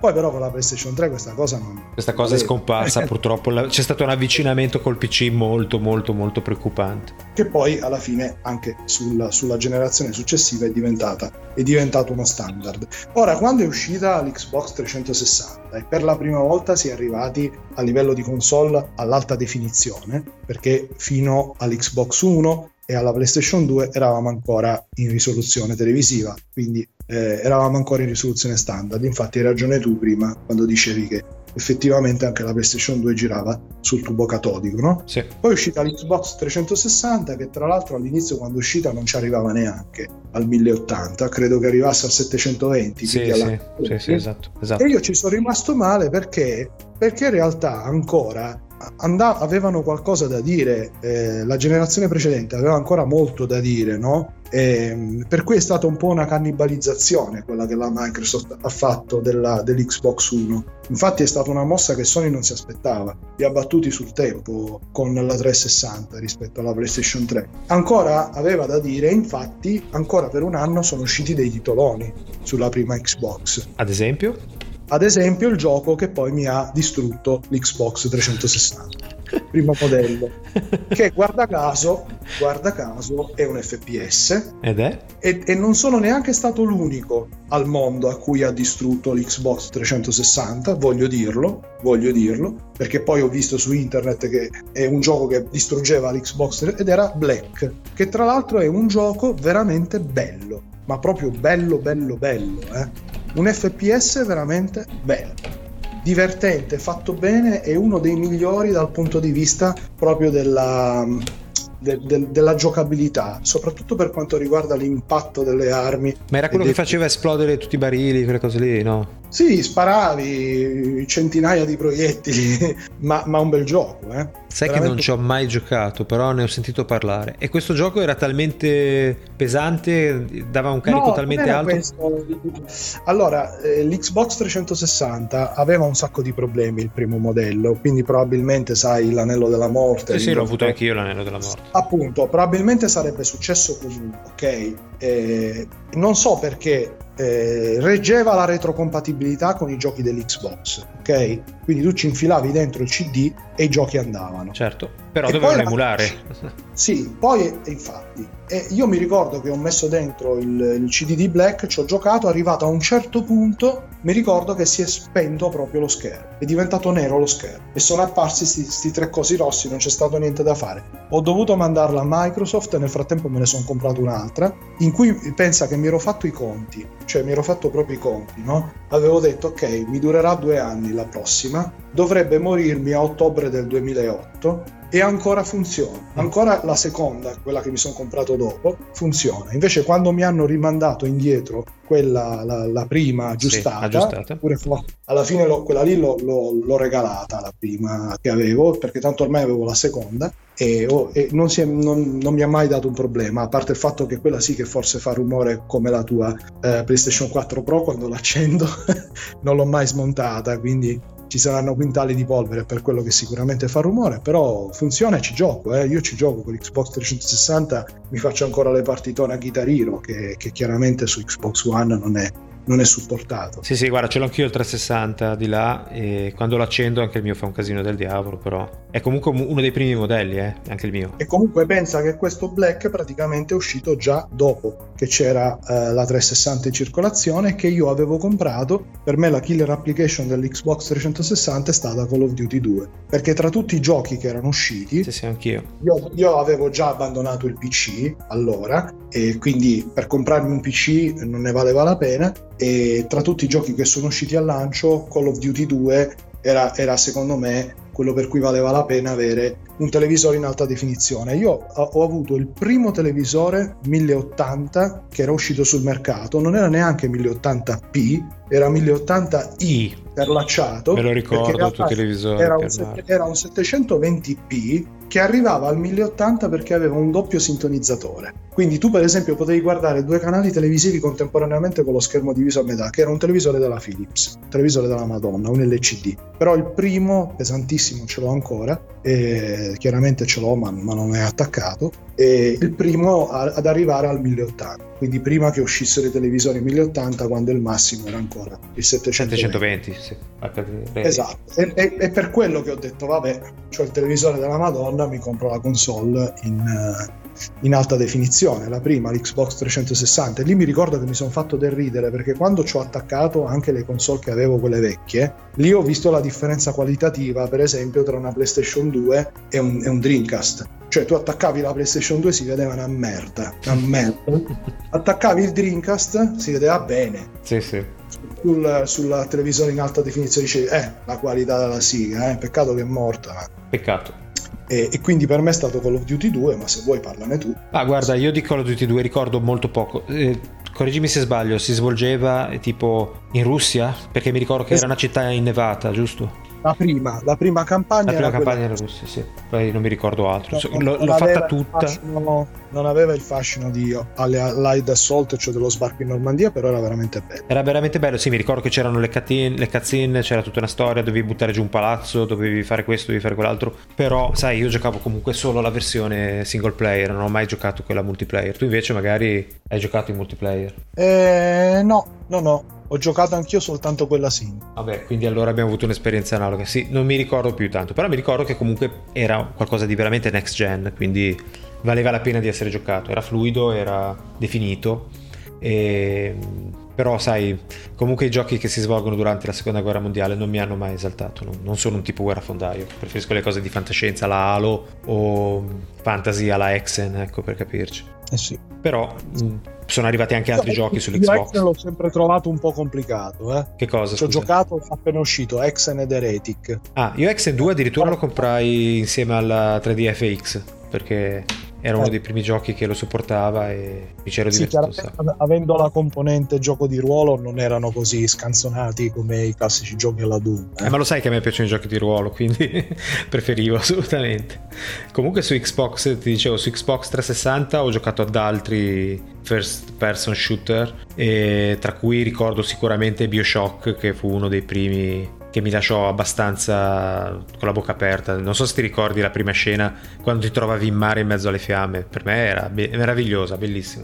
Stai scherzando? Cioè, per, me è stato l'ultimo grande FPS. Cioè, per me l'FPS è un- veramente un, un- un genere da retro gaming. Perché per me, dopo Bioshock, non c'è, non c'è stato altro che a livello di FPS puro. Perché è chiaro che se poi uno va a prendere qualcosa che non è proprio FPS, però a livello di FPS puro e quindi di, di FPS single player, se vogliamo, mi ha coinvolto come Bioshock. È stato, è stato, è stato l'inizio della fine per me, Bioshock. Soltanto forse Alien Isolation sette anni dopo mi ha dato, mi ha dato le stesse emozioni.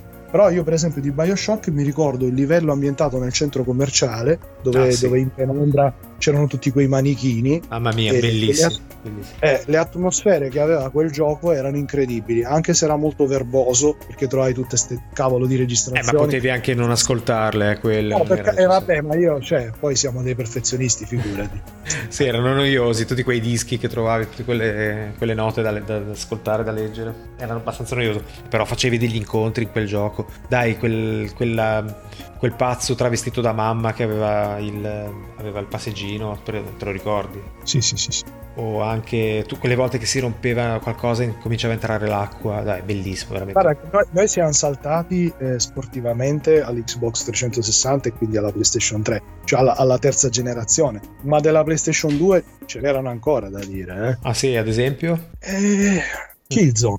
Sì, Time Splitters. Eh, Time Splitters, Killzone. Io quando ho visto Killzone, per esempio, eh, aveva.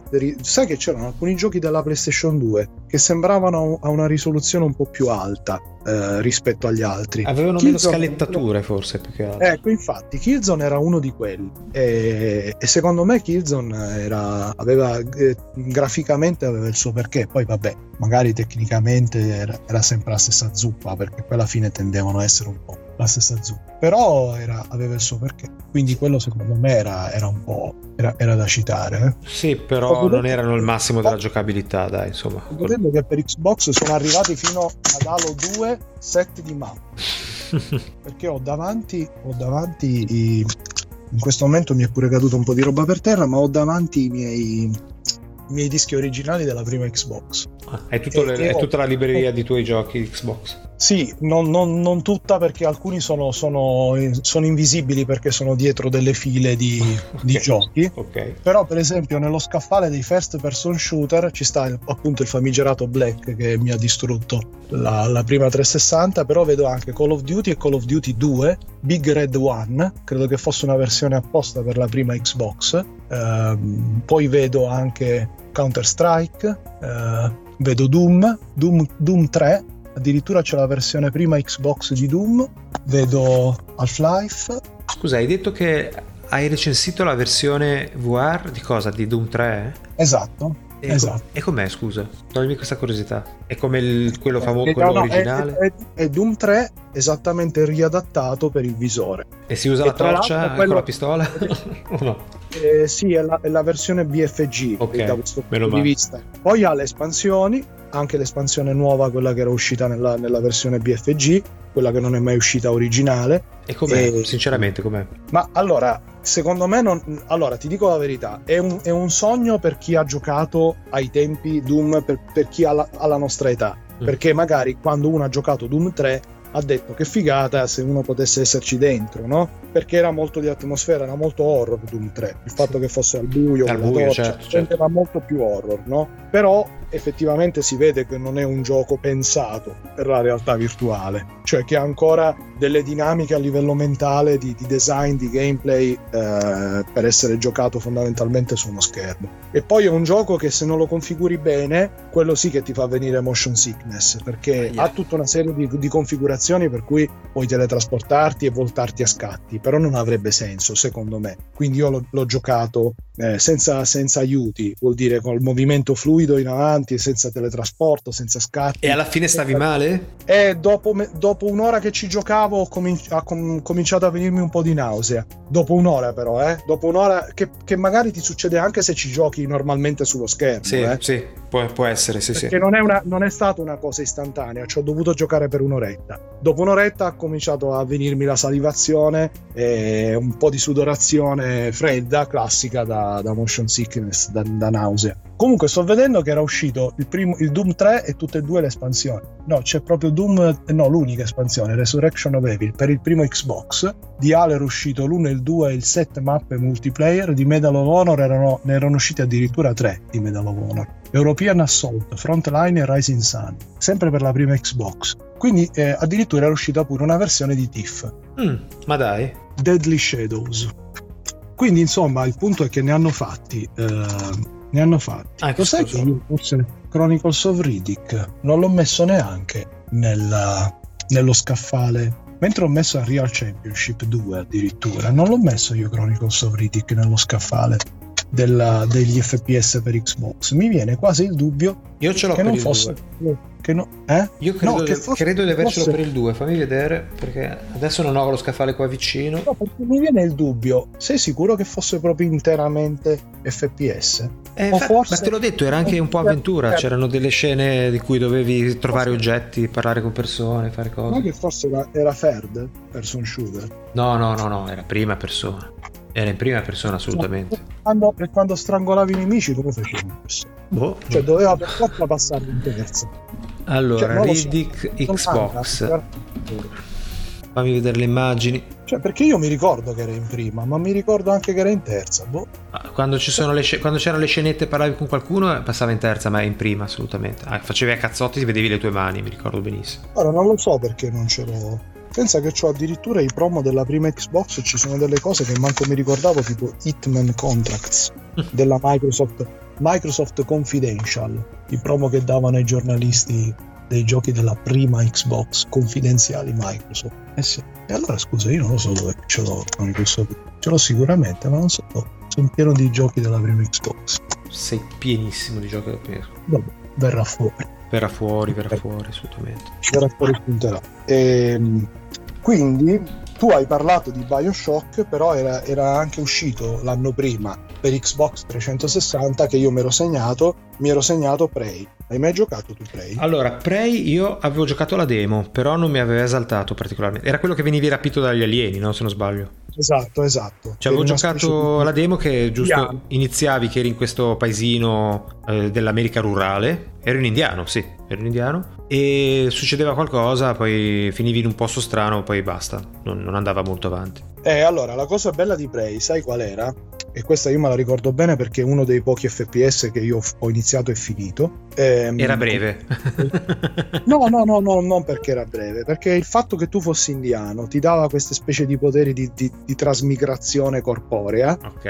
e c'erano questi livelli dove tu uscivi fuori dal tuo corpo e ti trovavi in una specie di, di- di- di- mondo parallelo, perché era una specie di mondo delle anime, dove ti potevi muovere eh, vincendo chiaramente le leggi della gravità, per cui ca- cambiava proprio la prospettiva. E, e quindi questa cosa lo rendeva una specie di gioco dentro il gioco Mhm. da, da certi punti di vista. eh. E, quindi a me è piaciuto, è piaciuto, ma eh, hanno anche parlato molto bene. Io ce l'ho, ma non l'ho mai Il giocato. seguito, sì. Dell'ultima incarnazione di Prey su Xbox One X. eh, e Sì, sì, me ne, ne sento parlare tantissimo bene anch'io, che è un gioco che all'inizio non rende, ma poi se, se si va avanti un po' diventa molto interessante, però non ho mai giocato, devo essere sincero. Mi hanno un po' stufato a me questo tipo di giochi perché sarà l'età incomincio a soffrire un po' di questa sickness di cui si sente spesso parlare. Di cui si diceva. Di cui si diceva sì, quando avevo 20 anni giocavo a Doom eh, non me ne fregava niente, adesso devo essere sincero, se sto per due ore a guardare un- uno schermo in prima persona, poi comincio, comincio a essere un po' insofferente. E la cosa brutta, caro Pier, è che se poi mh, la porti avanti e stai sempre peggio, poi anche se stacchi, il giorno dopo, ancora prima di metterti, già stai male, cioè ti rimane una memoria, qualcosa che ti tiene lontano dal gioco. Quindi è un effetto psicologico. È un effetto psicologico, assolutamente. Sì, sì. Proprio ti viene, mh, ti viene il rigetto ancora prima di iniziare a giocarci. Ti ricordi come stavi, ti ritorna quel malessere. Almeno vedi, per, a te è stata, per te è stata una cosa tecnica che ti ha allontanato, per me invece è stata proprio una cosa di, di gameplay, di, di innovazione. Per me dopo Bioshock, che ha raggiunto dei, dei- dei picchi ai tempi in cui è uscito, sicuramente ne sono usciti molti altri poi dopo di validi, ma per me dopo Bioshock non c'è stato nient'altro che mi ha, ehm, diciamo, preso così tanto come first person shooter classico, da- a parte Alien Isolation, ma Alien Isolation eh, a me per esempio ha divertito molto di più nei livelli aggiuntivi, nelle ricostruzioni del, Ah sì, del- quello dove, della Nostromo ad esempio.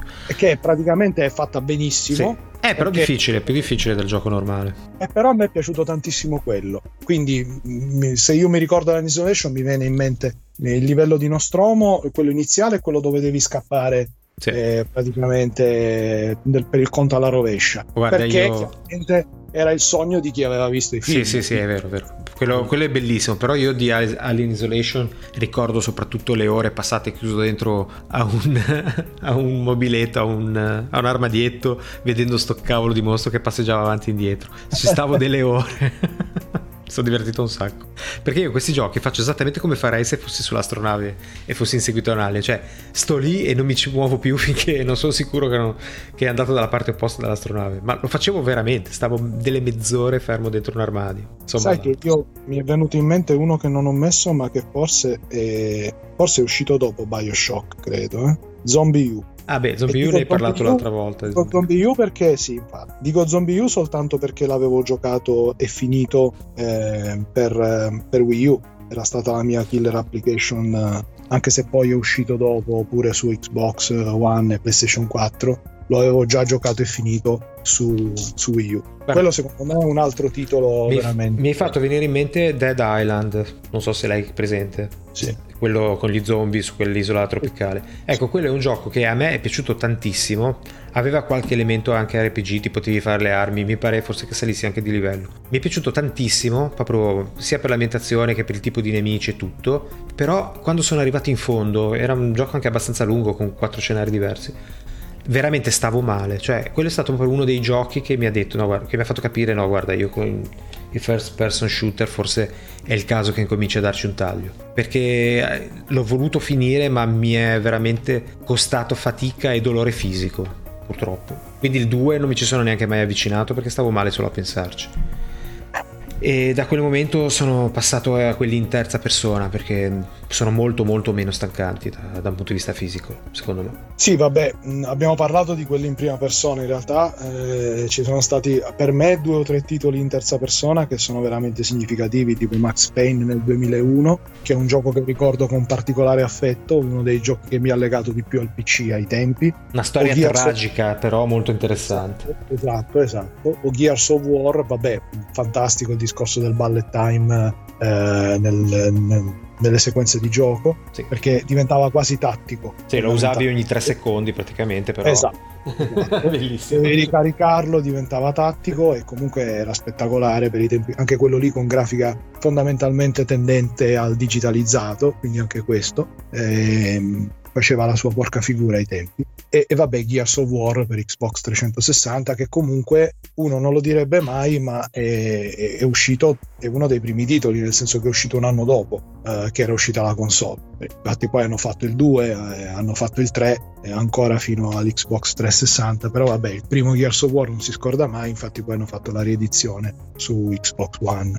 Di, sempre per parlare della terza persona, perché io sinceramente dopo il 2014 di Alien Isolation salto al 2019 con uh, Call of Duty Mobile perché invece ci gioco ancora adesso uh, la versione su smartphone è divertente ma quello è proprio super multiplayer quindi non, non so come fai a giocare su smartphone, sei l'unico che riesce probabilmente. No, no, no, non sono l'unico, perché credo che sia credo, credo che è stato votato dal 2019 anche l'anno scorso come il gioco mobile migliore e più giocato al mondo, cioè eh, Code Mobile ha vinto i, i premi di tutti i tipi. E, perché poi alla fine ormai eh, se tu lo vedi tecnicamente, cioè, se, sembra sembra una PlayStation 3, eh? soprattutto se lo vuoi girare su, su, su, smartphone di alto livello. Cioè, mm-hmm. spaventoso. Non ha niente da invidiare a un gioco su console. E sinceramente il fatto che su touchscreen tu ti guardi liberamente come se avessi un mouse eh, lo rende anche abbastanza giocabile. Eh. Certo, non hai i pulsanti, soprattutto per,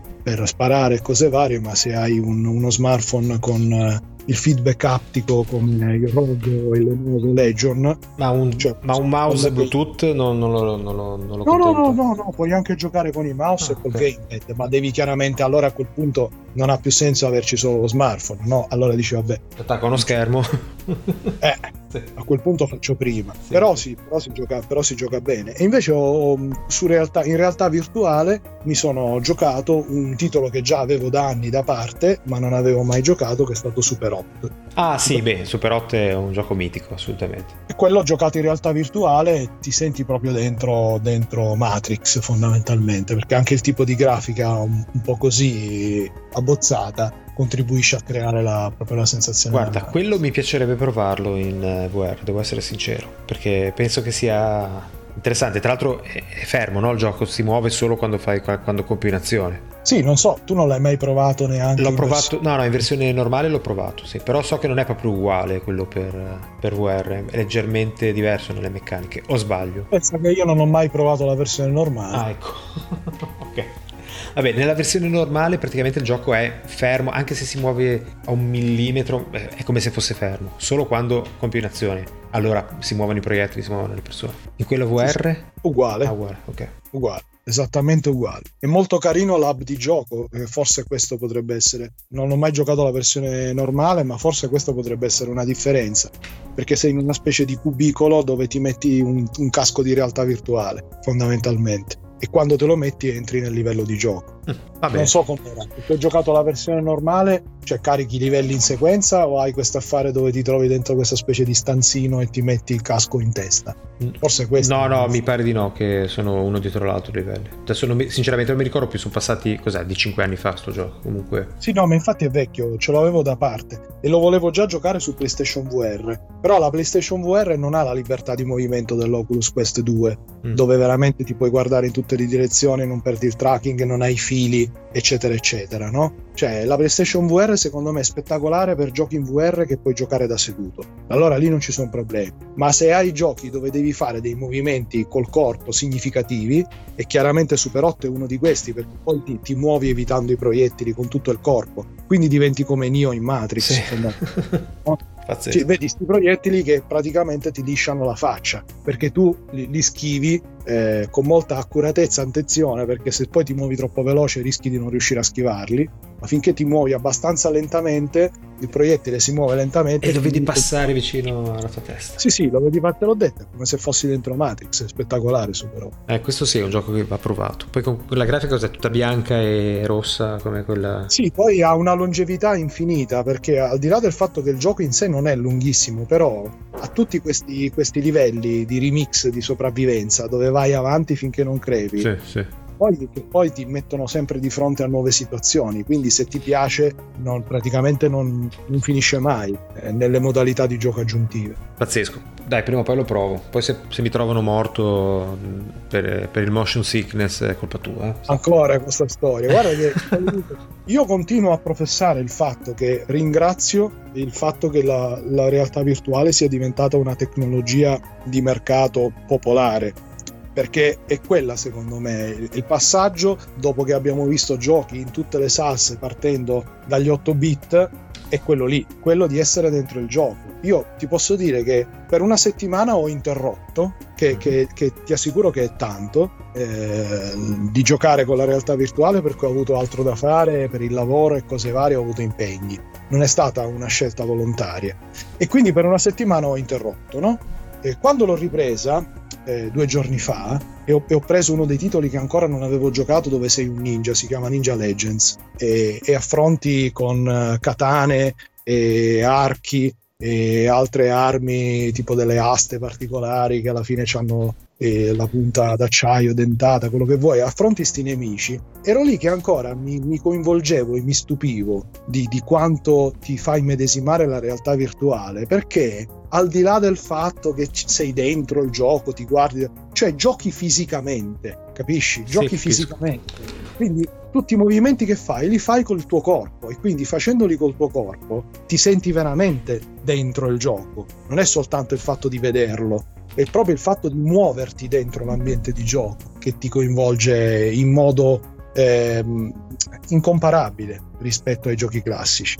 Guarda, me l'hai quasi venduto, te lo dico tutte le volte e anche, anche qualche as- ascoltatore mi ha detto che Pier Marco nella puntata di ieri me l'ha quasi venduto, quindi se ci sarà un boom nelle vendite dell'Oculus eh, sarà merito tuo, fatti dare una provvigione. Però, però, però seriamente, quello che non era riuscito a fare la PlayStation VR ai tempi, perché è in bassa definizione rispetto a un Oculus Quest, eh, perché comunque Cablato. è, perché è cablata e, e ti ripeto, eh, ci sono alcuni giochi dove pesantemente, per motivi proprio di, di- di risoluzione, ti viene il motion sickness perché parti che vedi già un po' sfocato e in più ti muovi, è chiaro che che ti viene nausea perché è come se fossi ubriaco, cioè quando sei ubriaco pesantemente vedi un po' appannato, Sì, sì, no? Quindi è proprio te, te la presenta proprio così la situazione. E invece questo con l'Oculus Quest non, non succede, soprattutto con il 2 non succede con l'Oculus Quest 2. Quindi ha risolto quel problema lì e, e a parte rarissime eccezioni, rarissime, non, cioè, eh, lo giochi proprio tranquillo. Quindi vai, vai- vai sul sicuro se, se hai dei dubbi eh, di dire, eh, però poi magari non mi trovo. L'unica cosa è che secondo me se non hai un po' di spazio non vale la pena. Eh, lo so. Sinceramente, Devi avere un po' di devi- spazio per muoverti, sì. io sono stato fortunato, sono stato fortunato perché nel- nella parte del salone dove non avevo messo ancora i mobili, eh, La parte la- vuota del salone e puoi farci quello che vuoi, praticamente. Esatto, perché se avessi avuto i mobili, cioè se non, se non hai un... diciamo, Saresti già finito al pronto soccorso, Allora, probabilmente. secondo me se non, hai, se non hai un quadrato di 2 metri per 2 come minimo, non hai almeno 2 metri per 2, non vale la pena perché per stare puoi anche giocarci, ci mancherebbe, però per stare limitato e fermo è, è fastidioso. Invece, quando giochi a giochi tipo che ne so, l'allenamento con le spade laser e Jedi di, di, di Vader Immortal e ti muovi veramente, ti giri, ti muovi, salti, ti abbassi, cioè avendo quel po' di spazio che comunque ti permette di muoverti liberamente è tutta un'altra cosa. È lì che secondo me vince il fatto che non hai il cavo. Perché sinceramente se non hai lo spazio, allora anche se hai il cavo cosa cambia? Sì, non cambia niente. Infatti, se stai seduto sulla poltrona non, non ti cambia niente. Infatti. Eh. E va bene, allora dovrò anche cambiare casa per comprarmi il, l'Oculus. Ma non ci credo. Cioè, vuoi dirmi che non hai uno spazio 2x2? No, no, avercelo, avercelo ce l'ho. eh, Bisogna vedere se me lo lasciano usare. Ecco. Vabbè. Vabbè, vengo a giocare a casa tua eh, col mio, eh, naturalmente, però vengo a giocare a casa tua, mi, mi presti il salone, tanto hai spazio.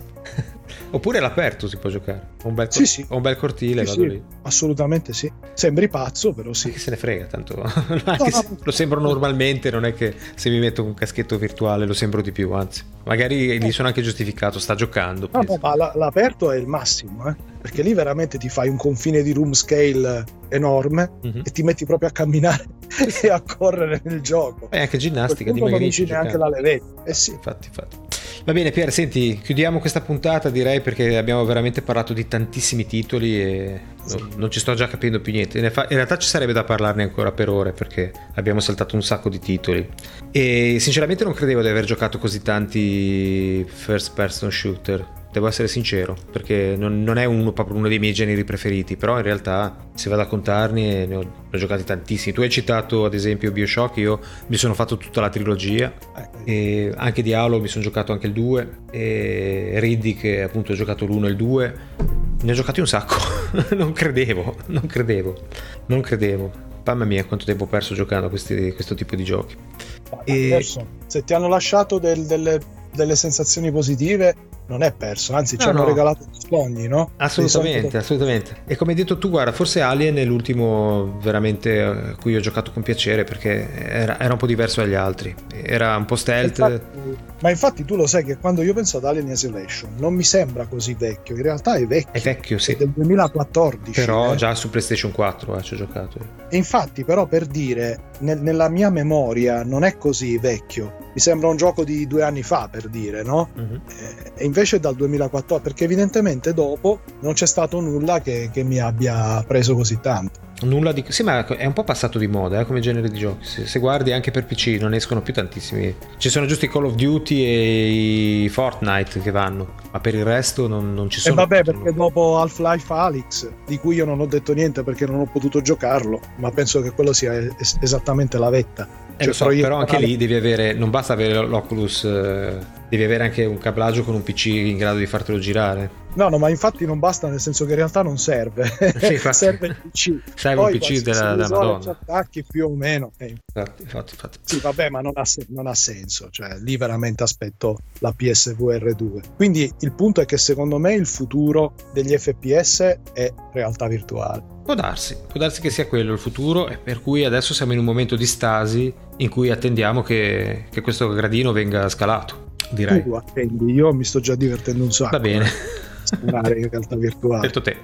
Ma non è detto che prima o poi non lo faccia anch'io, però sai, ripeto, vivendo in una famiglia con eh, moglie, figlio e gatti è un po' difficile. Ma scusa, tu ti divertivi con i vari House of the Dead? Ma sì, potevo anche divertirmi. O con i Time Crisis? Ma già Time Crisis era, era- era anche più, era anche meno realistico, no? Sì, sì. E, e allora lì la VR ne ha, ne ha quanti ne vuoi, eh? Vedremo, vedremo. No, ma non mi piace l'idea di dovermi isolare, cioè anche quando gioco mi fa piacere essere vicino alle altre persone, quando ci sono, quando sono da solo, però Beh, puoi evitare di metterti le cuffie. Hai, hai gli, ampli- hai gli- gli altoparlanti sulla, sulla striscia Mhm. vicino al visore. Questo te lo permette l'Oculus Quest 2. Non è la stessa cosa, però così senti la gente che ti dice di tutto. Eh, esatto, esatto. Ascolti- Guarda che imbecille, guarda cosa fai, dove stai, perché ti vorremmo tra noi ogni tanto, sai, frasi di questo tipo.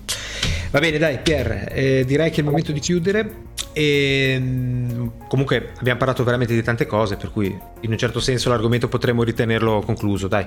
Sì, non ce l'aspettavamo. No, non me l'aspettavo. Pensavo veramente che avremmo citato giusto qualche titolo. Io me ne ero segnato la metà di quelli che poi alla fine, neanche, meno della metà di quelli che- di cui poi alla fine abbiamo parlato. Quindi figurati un po'. Prossima puntata sappiamo già di cosa parleremo, vero? Eh, Ma per forza, Per purtroppo. forza, Eh, eh, perché dobbiamo, dobbiamo finire, dobbiamo chiudere il cerchio, no? certamente. Quindi non ho assolutamente idea di che cosa stai pensando, ma me lo dirai. E boh, niente, io direi quindi che possiamo salutare tutti, ringraziandoli per l'ascolto, dandoci appuntamento tra una quindicina di giorni come sempre. Quindi tanti saluti da Roberto. E anche da Piermarco, ciao a tutti. Ci sentiamo presto. Buonanotte. Buonanotte. Ciao. Ciao ciao ciao.